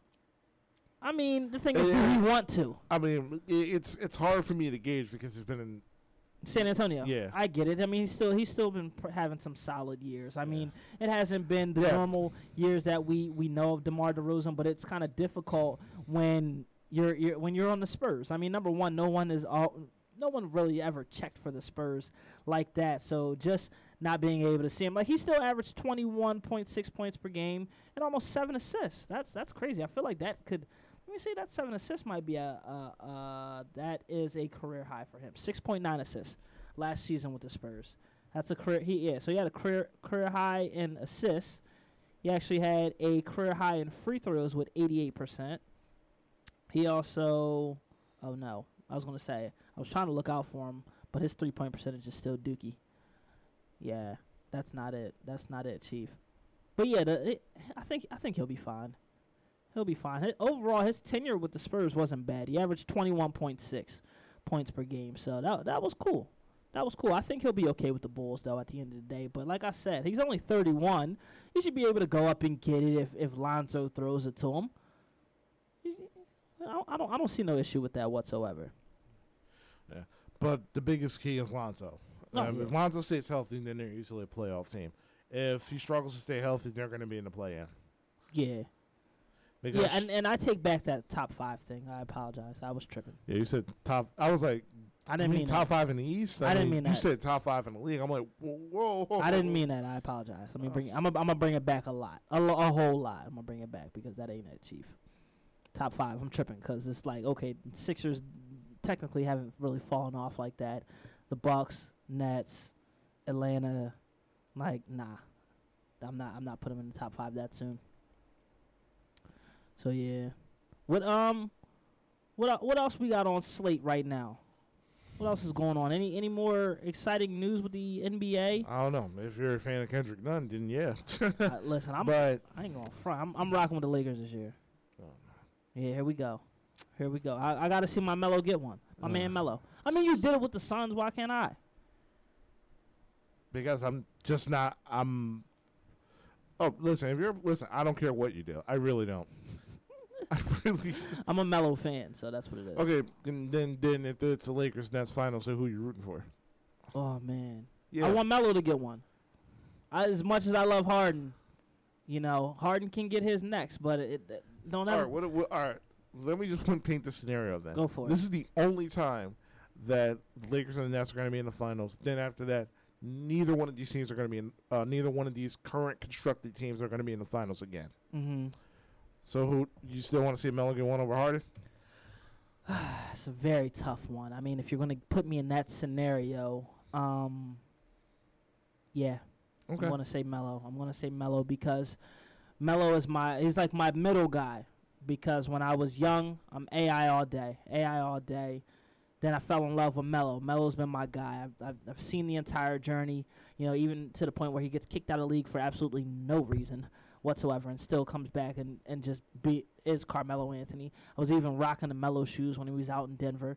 You know, the powder, different powder blue Jordans and whatnot. You know, North Carolina colors, but it was it was the Denver colors. Um, and as much as I love James Harden, yeah, that, yeah, I mean, yeah, I'm gonna go Melo. Even though James Harden's championship celebration would probably be like amazing, I could see him having like his own random pop up concert with all these artists that he's touring France with right now and everything. But yeah, nah, I'm I'm I'm gonna go with Melo on that one for sure. Okay. Yeah. Yeah. That's that's that's how I view it. Cause Uh, Mel- Melo's my guy, man. He deserves it. Yeah. Uh, let's see. Ninety-eight point five WJYM Run It Back Sports. Hey, it's Jordan. Hey Jordan, what's going on, What man? up, Jordan? What's up, my guy? Chilling, chilling. I mean, I I mean, listen, man. This is very a, a very interesting uh, free agency, if I if I if I do say so myself. But I'm not gonna lie, I'm kind of concerned for you guys because you guys are not even in the mix. If you really think about it, can I put y'all? I, can't even put y'all ahead of Chicago or even Atlanta because you know they're coming back. So I'm really concerned about you guys and what y'all, what, what y'all I- I- gonna do because. But Oh no, no, go go go ahead, go ahead. I'll let you finish your point. My bad. Yeah, but what I'm saying is that I mean, the what you call it earlier as reported, Danny Green hasn't hasn't reached a, a new deal with you guys. We, you don't know about the Ben Simmons situation, and and, if I were to say about the Ben Simmons situation, I'd rather you you deal with that now, at least before the the training camp, because you don't want a Harden 2.0. Remember, as reported, they have the 76ers and Ben Simmons have even spoken to each other since the end of the season. You don't know where his mind state is at. You don't know what his feelings is at, uh, to, particularly towards the team. You had a coach that said after the game, after the, the, the last game in Game Seven, I don't know if he could be a point guard for a championship. You have his teammates saying some saying something about saying publicly about his play that he basically gave up. So you don't know where his mind state is at, and you don't want a Harden 2.0. Do you want a guy that he could probably be disgruntled and it could cause a lot of I don't know, probably friction within the locker room, particularly because you don't know what this guy is thinking. So I I vouch, I I'd rather you guys deal with that before training camp, before before it's too late. Before you can't uh, you can't keep him until the trade deadline. You don't want a Harden 2.0. So that's where I'm at with it. Yeah, nah, I agree, man. It's it's tough. I the as we talked about earlier, one of our other callers, it's just been a little frustrating. You're getting all these notifications about teams and where players are going, and none of them are going to your team. I mean, as of right now, just Furkan Korkmaz and uh, Andre Drummond. Drummond. That's it. That's all we've. That's all we've heard of right now. So as of Not enough. like yeah, like we uh, George Hill's leaving. We're probably going to lose out on Danny Green. Dwight Howard is already in Lakers. LA. He's a Laker. You know, already cracking jokes talking about bend bend your knees, you know, and everything. But it, it's frustrating right now. But I mean, as the Sixers are still constructed, I'm not gonna I'm not gonna jump the gun and already say Chicago is already ahead of us. I mean, if we come back with that same Sixers squad last year, just unfortunately we're adding uh, Drummond. I mean, that still puts us a bit ahead of Chicago, if we're being honest. Like, I mean, despite Ben Simmons' woes in the playoffs and not being able to even hack it in the fourth quarter whatsoever, I mean, in in the event that the Sixers don't trade Ben Simmons, I mean, at this point he's been embarrassed in front of the entire world. He's he's been a laughing stock of the NBA since he's had that moment. I feel like if if anything should motivate him, it should be that. So if they are stuck with him, and then you know, unfortunately, it took this for him to finally turn into that player that the Sixers have been asking him to be, or shoot, even being motivated to see that okay, Giannis doesn't shoot jump shots either. Maybe all I got to do is just be aggressive and continue to get my guys involved. Who who knows literally what is going through Ben Simmons' mind at this point? But if we can't find a suitable trader, I mean, a, I mean, a suitable deal for him. Unfortunately, I'm not. I don't know if I want to settle for a Malcolm Brogdon and Caris LeVert in a number one pick for Ben Simmons. I don't know how much that actually makes us better. I agree. I agree. I think because when I looked at it from a I looked at it from a standpoint of I'm looking at it and they're saying, oh, they want a a, a hardened tra- a hardened type of deal for Ben for Ben Simmons. At first, I'm like, okay, but if you if you look at it from this perspective, I can't compare James Harden and and, and, and Ben Simmons. You- you if they were to play one on one together, who the hell do, who do you got winning that in, in, in the pickup game? Uh, James Harden. Ex- Exactly. So you look at it from that perspective, but then you have to look at it from, excuse me, you have you still have a, a guy in, in, in Embiid who's still in his prime. Mm-hmm. So I can understand where you want to contend. That's why when I said that you got, I can't look at y'all past the Chicago, Atlanta. I mean the chip. I mean go, like getting out of the East with those monsters within the Bucks, within Brooklyn, and then you got to look at Miami, who I think again PJ Tucker, PJ Tucker was a great pickup. That that can't be slept on.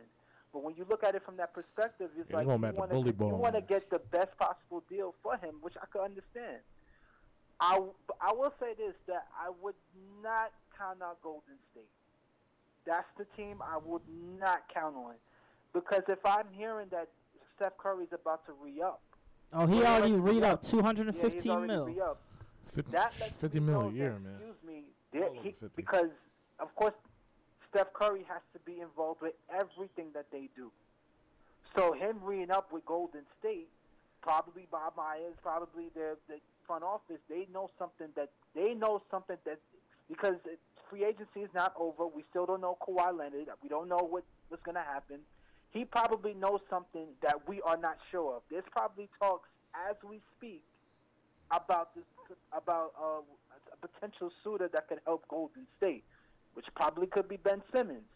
So I keep an eye out on that. So probably that could be that could be the case, or probably a three-team deal where they could probably get another star to complement Ben and try. I mean Ben to complement Embiid to to revolve around Embiid and possibly Tobias Harris. Even though I'm hearing that they're shopping for him as well. So I don't know what y'all doing. I don't know if y'all going to blow it up.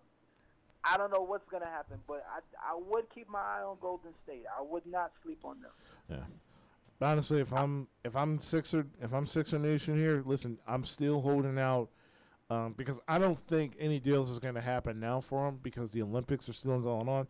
But I do think that once he comes back and he gets a lay of the land, especially now with Norman Powell getting that ninety million to stay for another five years in Portland, I still think Daryl Morey's holding out for a possible Damian Lillard trade. That's what I think. Because for both parties, it makes sense. Ben Simmons gets a complete change of scenery. He's going to be a, around a bunch of shooters where he doesn't need to shoot. He can go ahead and try to help mask the biggest problem for Portland, which is defense. And then here comes Damian Lillard. And he gets to play with a legitimate um, partner in crime of Joel Embiid, which helps Joel Embiid's usage rate. So he doesn't have to go ahead and create every single shot and has to grit and grind for every bucket that he get, which helps him um, lower his usage rate and maybe makes him a lot more explosive defensively because he has the energy for it. And even still, then you still it's still a Doc Rivers led team, so there's still going to be defense by a dozen, even anchored by Joel Embiid. I still think that's probably the biggest uh, domino still waiting to fall is probably uh, a Damian Lillard trade, and I think Daryl Morey knows that, and I think he knows that if I can't get Damian Lillard, then I'm not getting rid of Ben Simmons because no other trade in this trade market right now makes any sense outside of try, us trying to get Damian Lillard. But here's my here's my retort to that. Okay, you could let's say in, in the perfect world, in the perfect trade, you get Dame Lillard. Does that really get y'all out of the East? Does that get y'all off the hump? And before you answer that, before you think about that, think about this. Damian Lillard, we all know that his offense is his defense. We all know that. We all know this, but he's not much of a point guard, particularly as a playmaker, where he could set up guys to make their own shot or set up guys to get their shot. Remember, you've heard rumors, countless rumors about him getting another playmaker, particularly in Draymond Green. Well, let's look at Draymond Green. He might not be the greatest scorer ever, of course, but what does he do so well? One of the top defensive, one of the top defensive players in the league a point center, a point forward, basically one of the best playmakers in the league. That's what you put next to Dame Lillard. It's another playmaker along with him. So possibly I could you could do that and you try to get Dame Lillard, but I still think that you need another piece, particularly to get out the East. I'm talking about getting out the East, not competing for, not not not going to the playoffs. I'm talking about compete for the East, get out of the East and on to the finals. That's what I'm thinking about. So I think, yeah, if you get Dame Lillard, that would be a plus, a, a plus uh, extra. But I still think that you need complementary pieces around that team to get over the hump, particularly against the Bucks and uh, Brooklyn and Lakers. Man, the Lakers look very formidable. That's, I mean, Melo. You got all these, you got all these veterans going in there, and what that reminds me of of my team, it reminds me of the the Dallas Mavericks 2011 team because if you remember that team, that was a really old squad with a young uh, what's his name uh, uh, Tyson Chandler and, and and a young JJ Barea. Everybody else, the J, the Jason Terrys, the Jason Kidds of the world, they were in their they were basically in their late 30s, 36, 30. Jason Kidd was 37 when he won his first championship. So I think they're following that type of formula where they're getting a lot of vets who can play as eh, you know as far as, as to win a championship. The Westbrook situation is going to be very interesting. I'm interested to see that because I think it's all based on his decision making. His decision making is what is what I think is going to be the key. Because as you heard, I don't know if you guys heard this article. Basically, he originally wanted to pay up with Kawhi Leonard, but Kawhi Leonard chose Paul George to come to, come to LA to the Clippers. What we see today. my point is is that if you really think about it, Russ hasn't really changed his game. He hasn't really changed his game since we've seen it in OKC. If you really think about it, but it's this decision making. Remember, back in 2016, they go up against Golden State, three and one. What happened? Game five, Kevin Durant and and, and, and Russell Westbrook, they're looking at each other like who's gonna who wants the most credit. Which discombobulated everything, and Golden State basically went to their matchups and said, okay, let Russ and KD do all the work. So I think it's more more more of Westbrook's decision making this time around, pairing up with LeBron James. Let's not mention the the plethora of great players that Russell Westbrook has been playing over the years. It's, over the years, basically, but I think the decision making will be the decisive, decisive factor that is going to win the chance to make it work, basically, in LA, pairing with LeBron and AD.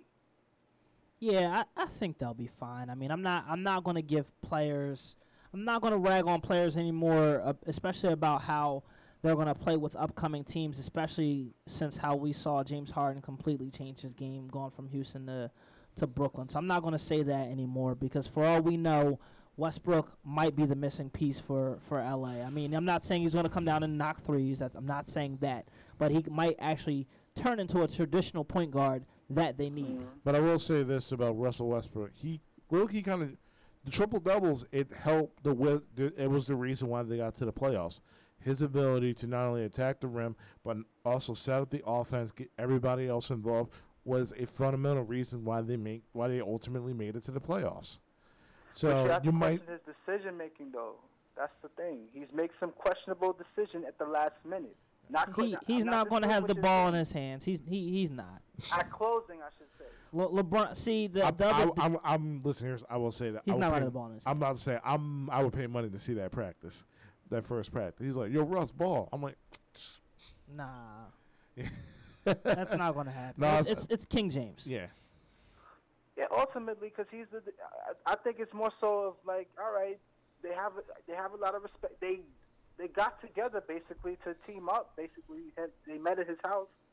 Ultimately, in the grand scheme of things, you look at the Lakers as LeBron's team, basically. Exactly. So of course, I don't want I don't I don't want to say it's gonna be. I'm not gonna. We can't assume that it's gonna be like catastrophic. That it's not gonna work. But I think there has to be some sort of not has to be an agreement. I think they're gonna figure it out. Basically, is what I'm saying. They'll figure it out. Yeah, I think they'll be fine. He's not gonna be the one to make the decisions, especially in the last quarter. They got 82 games to figure it out, and they have uh, maybe the first round of the playoffs to figure it out because they're going to blow through the regular season with no issues. Mm. I gotta say, I was listening to y'all about this SummerSlam thing. Uh, I mean, the Bill Goldberg and, and Lashley horrible. I didn't even know I you were a wrestling guy. Let's go, Jordan. I mean, like if it if it was if it was 20 years ago when he came back, particularly when he when he's in his let's say early 30s, late 30s, when he basically came back in 03 and we saw the the the, the, the spear hurled spear heard around the world when he speared the Rock, basically. If it was that in his prime versus Bobby Lashley, that's box office. Now him versus Bobby Lashley, I don't like it for Bobby. I hope they have some sort of backup plan leading up to WrestleMania where somehow they could land some sort of deal to get Brock Lesnar to come. Because I think that was the that's the that's what we all came to see once he signed, once he returned to WWE. Lashley, Brock. That's it. That's what we want to see.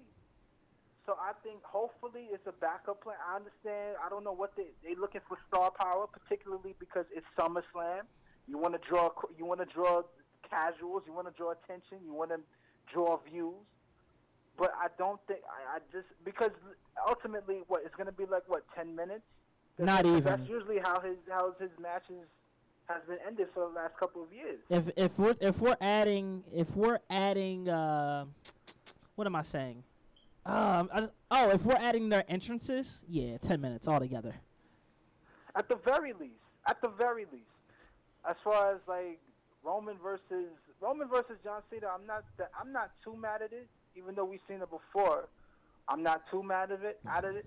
Be- I'm not too mad at it because basically now we now see the definitive heel versus babyface, and I think that's what theoretically that's what all what that's what they've been looking for, particularly just to see who which one can which one is the definitive heel and the babyface. So basically, I think that should be okay.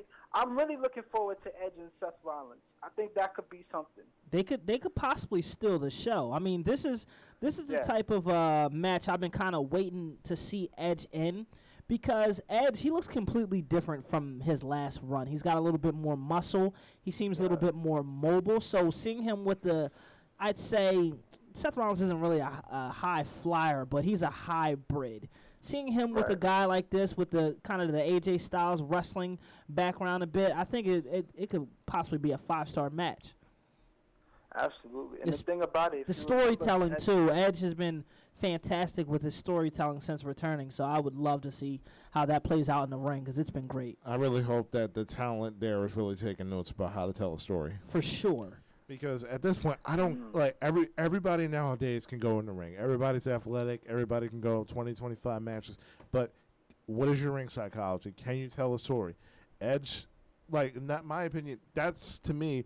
Everybody in the WWE right now who is not being really showcased right now should be taking lessons from John Cena. Should be taking lessons from Edge. How to tell a story, the ring psychology, how to cut a promo, how to get fans invested because I, think that that's the biggest thing missing is like if everybody can you know do a moonsault if everybody can go to the ring 25 25 minutes then what exactly is making you stand out to be special yeah.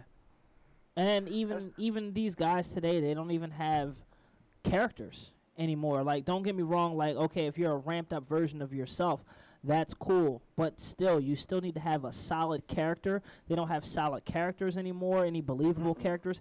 And half the time, you don't even know these guys' entrance musics anymore because they change every freaking week. Like when Keith Lee first made his return back, if he had his old entrance music, that place would have blew the roof off. But it's like, who is this? And it's like, oh, there he is. The uh, entrance music, I think, is so amazing. Just think about as a kid to this day, when I hear glass shatter, I don't know what to do but throw my middle Right. finger up in the air because that's the first thing that makes me think of is Stone Cold Steve Austin, or If when you hear or when you hear that gong Undertaker, or if you hear, if you smell, if you hear time to play the game you know can you dig it, sucker? You know who's coming out. Even Edge. Kurt Angle, you suck. Yeah, you're right. Yep. So that's another thing. There's just it's so many things that could truly improve the product. They got to develop stars and actually stick to theme musics. That's that, that's what it comes down to. I remember that one Royal Rumble where uh, Seth Rollins came out. I wasn't sure if it was him or Bailey coming out because the beginning of their music sounded exactly the same. Oh. Yeah. I didn't know who was coming out. I'm like, who is this? I, Is I, there, pers- oh go ahead Jordan. is Jordan there is there hint that the that the the demon is coming? Nah, he. Oh, I, oh, I'm not sure. I don't want to see the demon anymore. Not against. Not, they, you can't bring out the demon for Baron Corbin. I'm good. That's true. I'm good. true. If But it's if it's the like demon, it's got to be missed out. something big. I, I agree. I feel like they really missed the mark with Balor. That could have been money if they would have did it correctly. I feel like Triple H, he knows. I think Triple H knows how to develop guys more more than Vince. To be honest with you, I'd rather watch NXT more than WWE. Everybody knows that the NXT is is particularly better than than WWE as far as what you guys have been talking about, storytelling, character and what Mhm. has been missing, particularly when we used to watch in the early 2000s. So I just feel like I, I really think that WWE they missed the mark with Finn Balor, particularly with that with that character. I think they could have did something with that For or sure. made it more bigger, basically. yeah, they. But they I will say this: this the I think with the Edge and back to the Edge and Rollins thing. Remember what you call it, Edge and remember Edge in the early 2000s. One of the like you could argue one of the best rivalries was Edge and John Cena. If not top ten, one of the best. It was one of the best rivalries back in in the early 2000s. mm-hmm. I feel like Edge could, with Edge and Rollins, Edge has that, that ability to peel something out of the character. So if you could peel something out of Seth Rollins, because you could look at him as probably as a as Seth Rollins as a young Edge, particularly not not not as much. We all know he's the Messiah and everything, but you could probably help him peel something out of him that could particularly could be a, that could be a, that could be the steal of the night. I agree with you guys. Mm-hmm. That's gonna be a st- that's could be a clo- that's gonna be a, a five star match in my opinion. I agree. I'm with you on that one for sure. Mm-hmm. All right, guys, it's good talking to you. It's been a minute. Jordan, man, we always appreciate your calls. All right, bro. Thank you, guys. I Until next time. All right, take All care, right, man. And you're listening to 98.5 WJ1, yeah, Run It Back Sports Show, sports for the culture. want to call to join the discussion. We're still at it. Of course, 215-763-9596. Before we get back into the next thing, the people, of course, they can't see you when you come in with with your sports attire. Can you let the people know what you're rocking today? Oh, um, so um, I got a Fanatics uh, card for, I believe it was my birthday, uh, $25. So I used that, made a little bit of my own money to get this uh, shirt with uh, Justin Fields shirt. Okay. Main reason why I got it, because number one, I've been a big fan of Justin Field since Ohio State. I mean, and you're an Ohio State guy. Yeah, so I told myself, I'm like, as long as he doesn't go to a division rival, I'm. This is the first. I'm, I'm getting this. I'm getting this kid's shirt, jer- shirt, Okay. jersey. All right.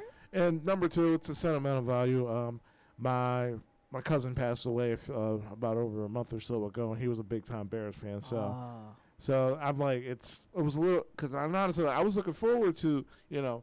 If the Eagles weren't playing around that time, I was gonna just gonna you know just go to his house and just you know watch a Bears game with him because now we actually have a mutual thing to root for together. right. But you know, unfortunately, his passing. Um, he was about he was in his late 40s, so he went Mhm. down real young.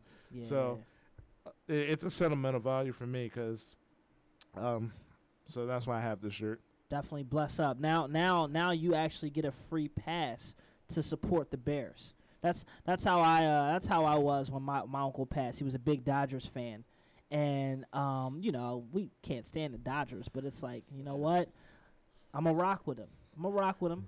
I'm gonna rock with him. So I always got a little bit of love in my heart for the Dodgers because that was my uncle's squad. He couldn't stand the Phillies and would always talk that talk about the Dodgers. So when they had won the World Series just recently, I'm like, it's about doggone time they done it for you. Because I know my uncle would have been losing his mind talking mad trash, talking about the Dodgers finally getting a, a win. But thinking it back um, randomly about the historic, the, his history of the Dodgers, I see why a lot of black people are Dodgers fans and passed down because Jackie Robinson.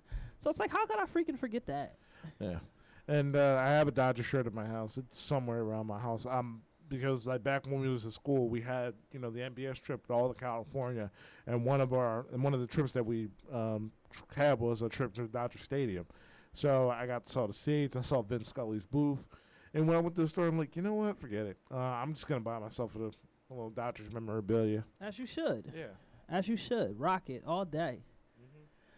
All right, so yeah, so the people got your, got your Justin Fields shirts on. Yeah. Uh, yeah, I mean that's what's up. That's solid, solid. Yeah, and I'm just and I'm just at a point where it's like, I know I'm an Eagles fan. I got nothing to prove to ain't nobody else. At But point, at this point, it's like yeah. if I'm get, if, I, if I'm getting like sports attire, I'm gonna get some rock on my favorite player. So you know, maybe down the line you might see me in a in, in a throwback, maybe uh, Houston Oilers Steve McNair jersey. Steve McNair was my favorite uh, quarterback growing up. nothing wrong with that. Steve McNair was the guy. yeah. He was the guy. I always loved Steve Yeah, McNair. yeah, you might you might see me in that. Maybe a Frank Wycheck jersey, man. Well, Yeah. Or who knows, man. I'm I'm loving these new generation of quarterbacks. So you might see him in a Patrick Mahomes shirt. So Yeah. Hey, listen, what I'm what I what I plan to bring out this fall, I might start rocking hockey jerseys. Cause I love some Mm. of the hockey jersey designs or whatnot. Get yourself like a quality fitted to go with it. Mm-hmm. You know what I mean? Throw some jeans on and some Vans. You's chilling for the fall. yeah. Oh, speaking of hockey, um, uh, for anybody who didn't know, uh, I had the I had the honor of interviewing Yes. um, a black woman hockey player last week on on off air, uh, Miss Saroya Tinker, who uh, is a defenseman for the Toronto Six.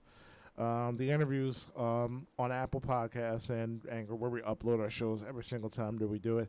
But it, to me, it was probably one of my favorite interviews I've done. I got the pleasure of interviewing, you know, pe- players that I've, um, you know, we went to college with, head coaches. I got an opportunity to ask head co- coach Brian Flores a question uh, for Senior Bowl. You know, a bunch of uh, NFL prospects.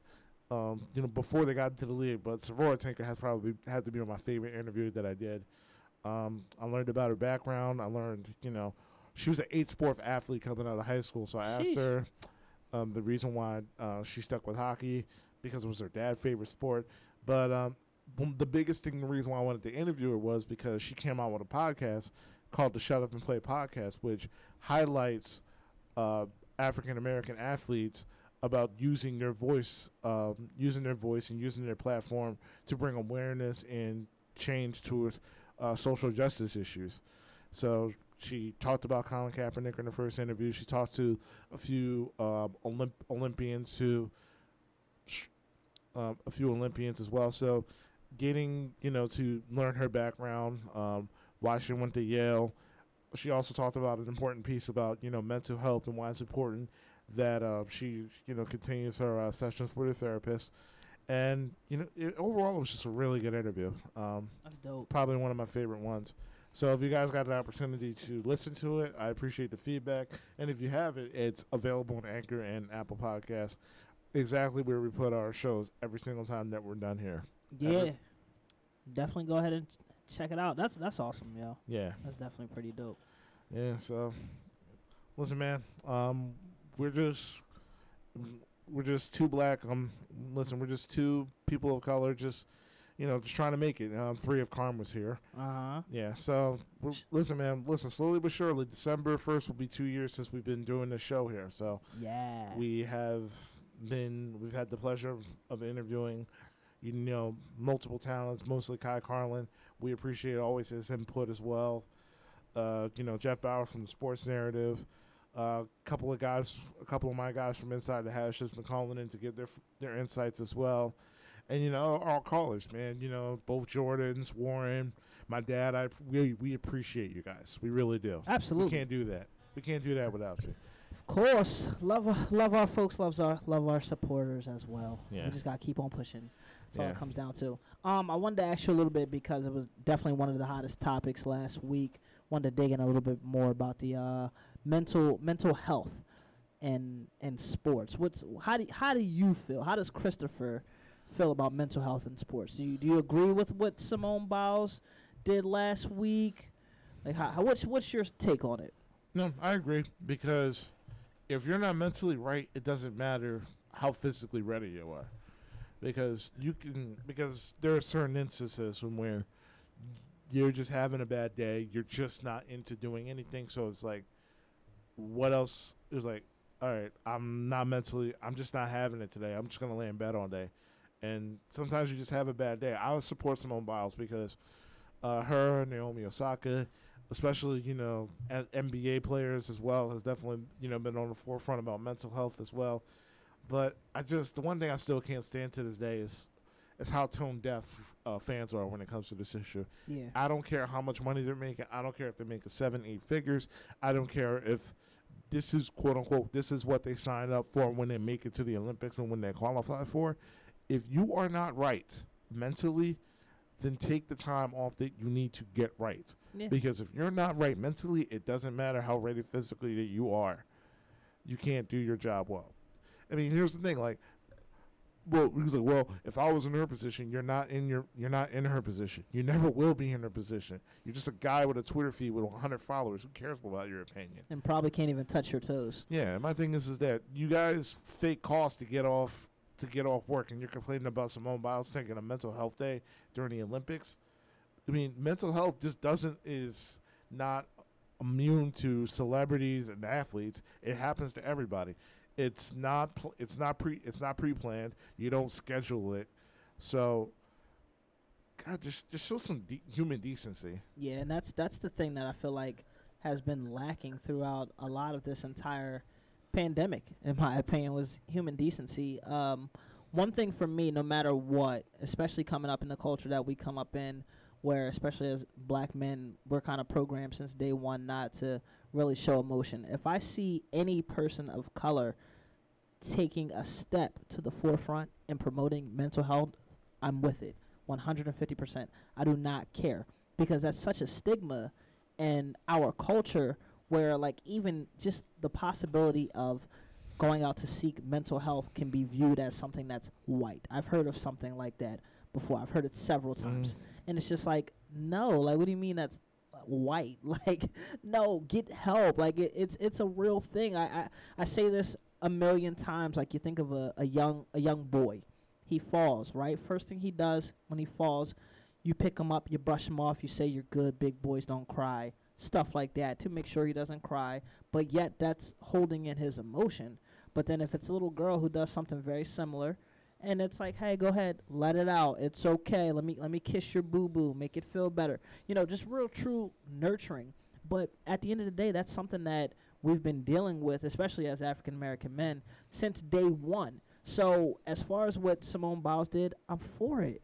I'm for it. Mental health is so it's so crucial, and people discount it so much. And one of my biggest problems with it, especially when it comes to sp- uh, sports and entertainment, is that, like you said, these people they are human beings. At the end of the day, I don't care about how much money they make. They're still humans. They have human problems, et cetera, et cetera.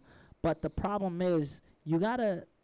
Some of these fans, they have to stop looking at these people as like their entertainment toy like their entertainment toy that takes them away from their actual real life problems. You know what I'm saying? So it's it's unfair for you as a fan to have an escape and then you get upset at the athlete who's taking their time off because of mental health or bringing politics into it. But you that fan you're like oh no i want to escape from from this. I want to escape from that. I don't want to hear about politics. I hear it here. I see it there. I don't want to worry about this. I don't want to worry about that. You just entertain me. And it's like nah bruh you got to look past that because that's just not realistic because at the end of the day these people are human beings. They have feelings. They have you know tumultuous upbringings just just like any other person who deals with problems at all. So that's what it also comes down to. Like these people aren't just your entertainment pawns. Yeah, they're not just figures for your amusement. In the end, when they when LeBron James takes that number tw- twenty three jersey, he's a man. yeah. When Simone Biles, you know, takes off the leotard and comes home from the Olympics, she's a black woman. exactly exactly So I, we have to knock it off, and that's a real excellent point where we, where it's like as black men, we're treated to like you know we have to be a man. We can't let anything affect us, mm-hmm. and it's like especially like because I grew up in a church household. yeah. It's like every single, and it's like I feel like most people can understand where I'm coming from for this. Like more often than not, where it's like if I'm dealing with something that I don't know how to deal with, everybody's like, "Oh, it's okay, just pray on it." I'm like, right I'm like, god god gonna take care of it guy gonna take care of it. I'm like, y- yeah, but it's like a, a therapist helps too. Yeah, it doesn't. It doesn't. It, and this is another thing. I'm not trying to get too biblical or religious or anything like this, but there's there's nothing wrong with like going after what you pray for. Like Mhm. praying and just sitting back and waiting doesn't make sense. Like you pray and you still work. It's a fam- It's to me, it's a famous line, and it all it always resonates with me, especially when I hear the uh, song "Amen" by Drake. Well, by Meek Mill featuring Drake, and he is this line that Drake says. He says, "I'm the type to say a prayer, then go pray for what I prayed for." Like it's it's not even it's not it's that simple. Like you still got to put the time in in the work. So in that sense, I've heard that. I still hear that when I talk to my grandma. She'll give me a Bible verse to read, and she'll hey put it. God God to take care of it. I get that, but I'm I'm gonna work at it too. Like I'm Mhm. I'm gonna put some I'm gonna put some effort into this too. I'm not just gonna sit here and wait with my hand out and hope that it all works out. Yeah. Mm-hmm. But yeah, been hearing that since day. Boy, I know too. boy, shoot. Yeah, man. My grandma, I'm getting reading the scripture and the daily bread to me and whatnot. Oh boy. Next thing you know, I'm on the phone two hours. Uh uh no, Uh, mm, no. can't do it. Yeah. But yeah, man. Um, but mental, if like I said, any any person of color taking mental health serious is that's a plus for me. Yeah. Like one of one of my running jokes is when when I was uh, working at the bank last year. One of my running jokes was like, "I'm taking a load management day," and most people when I said that knew exactly what I meant. and and and how can you even look at me away by saying I'm taking a load management day? You you got an idea what it is, especially if you follow sports. You know exactly what load management day is Yeah. and I would do that pretty much each month on whatever Friday that fall on um, the week where I didn't have to work on Saturday. I don't care. I needed it. Yeah.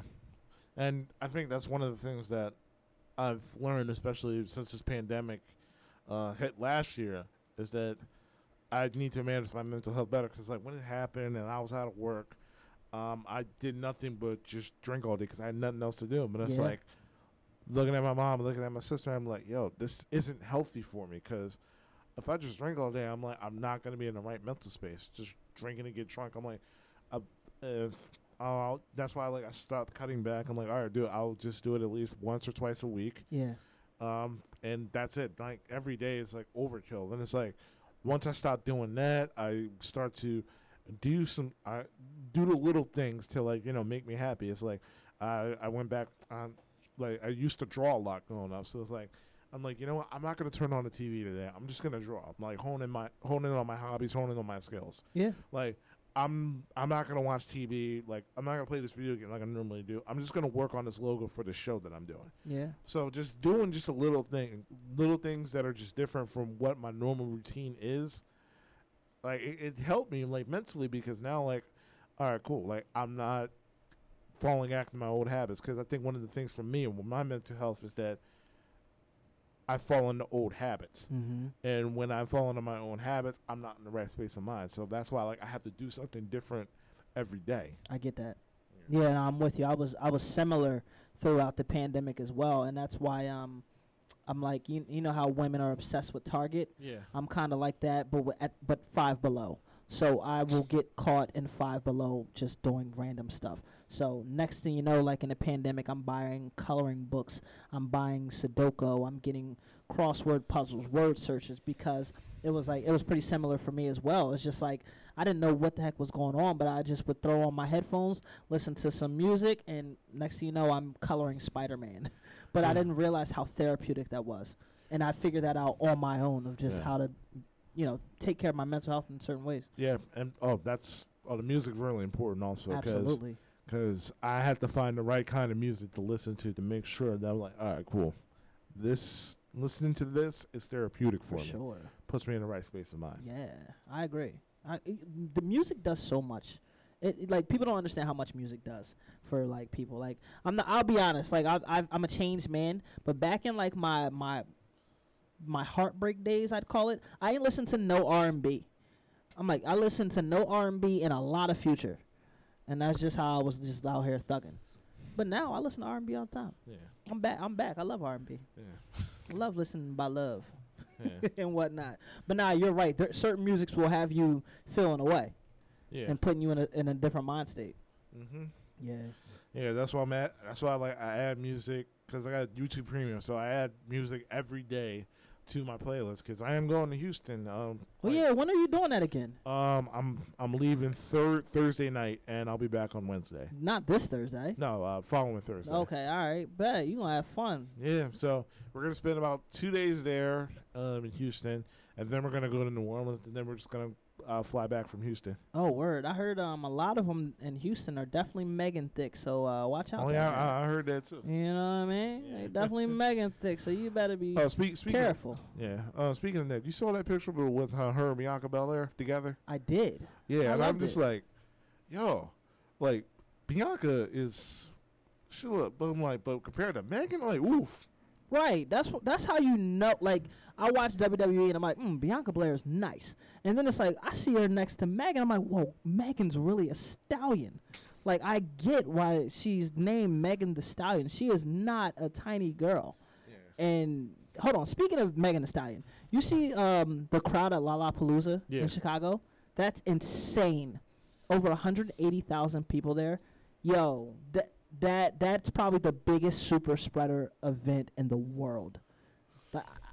I don't even know how people feel comfortable even being around crowds like that. That's that's just too much for me, No, especially with the Delta variant out there on the rise. No, I'm good, bro. Yeah.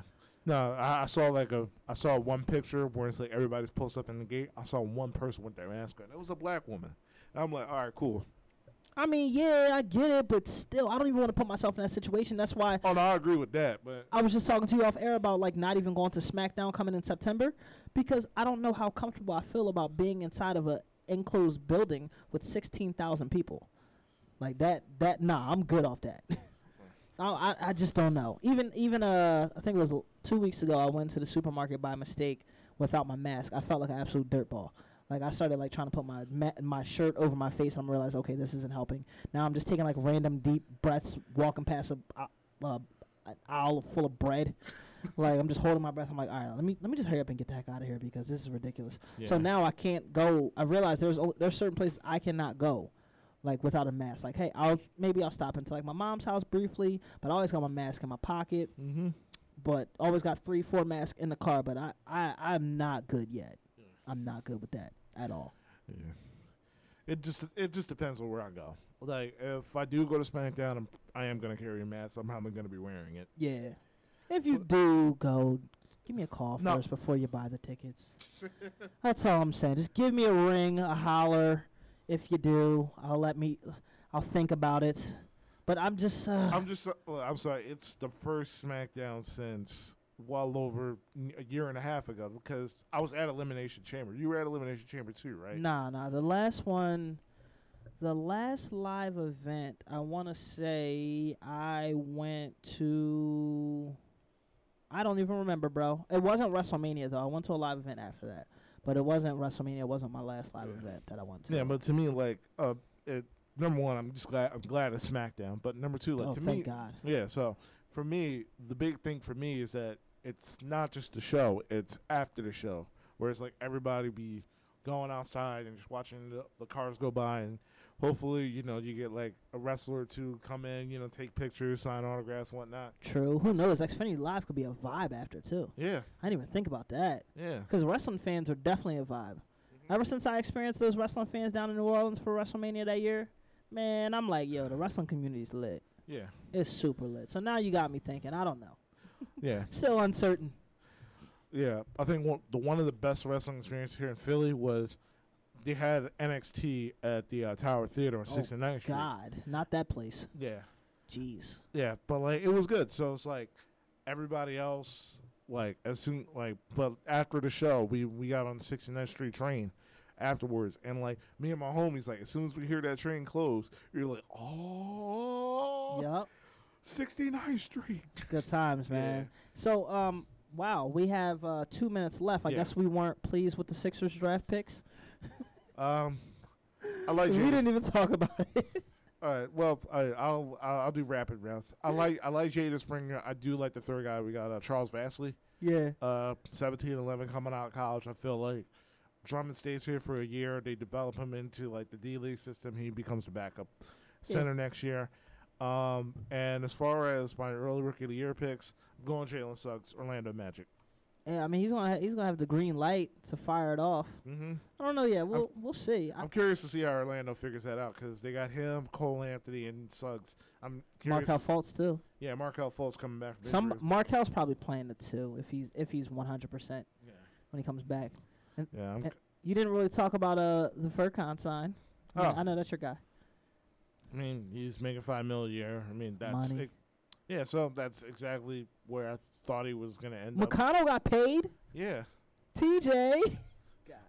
yeah. But listen, y'all laugh at Furkan right now, but you ain't gonna be laughing at these ten points shooting forty percent from three. I mean, if he does, he does at this point. Yeah. I'm I'm I, I'm literally drained. I told you all these Philadelphia teams have drained me. Listen, I- I'm saying like him. I, I can't wait. That big three with him, Furkan, and uh, Damian Lillard, Furkan, and Joel Embiid is gonna be fun to watch. Yeah, they've drained me dry. Yeah. anyway, you listen to Run It Back Sports Show, Sports for the Culture. You got Chris Thomas, Your boy Mark Thompson. and you've been listening to every Tuesday from five to seven p.m. Until next time. Peace.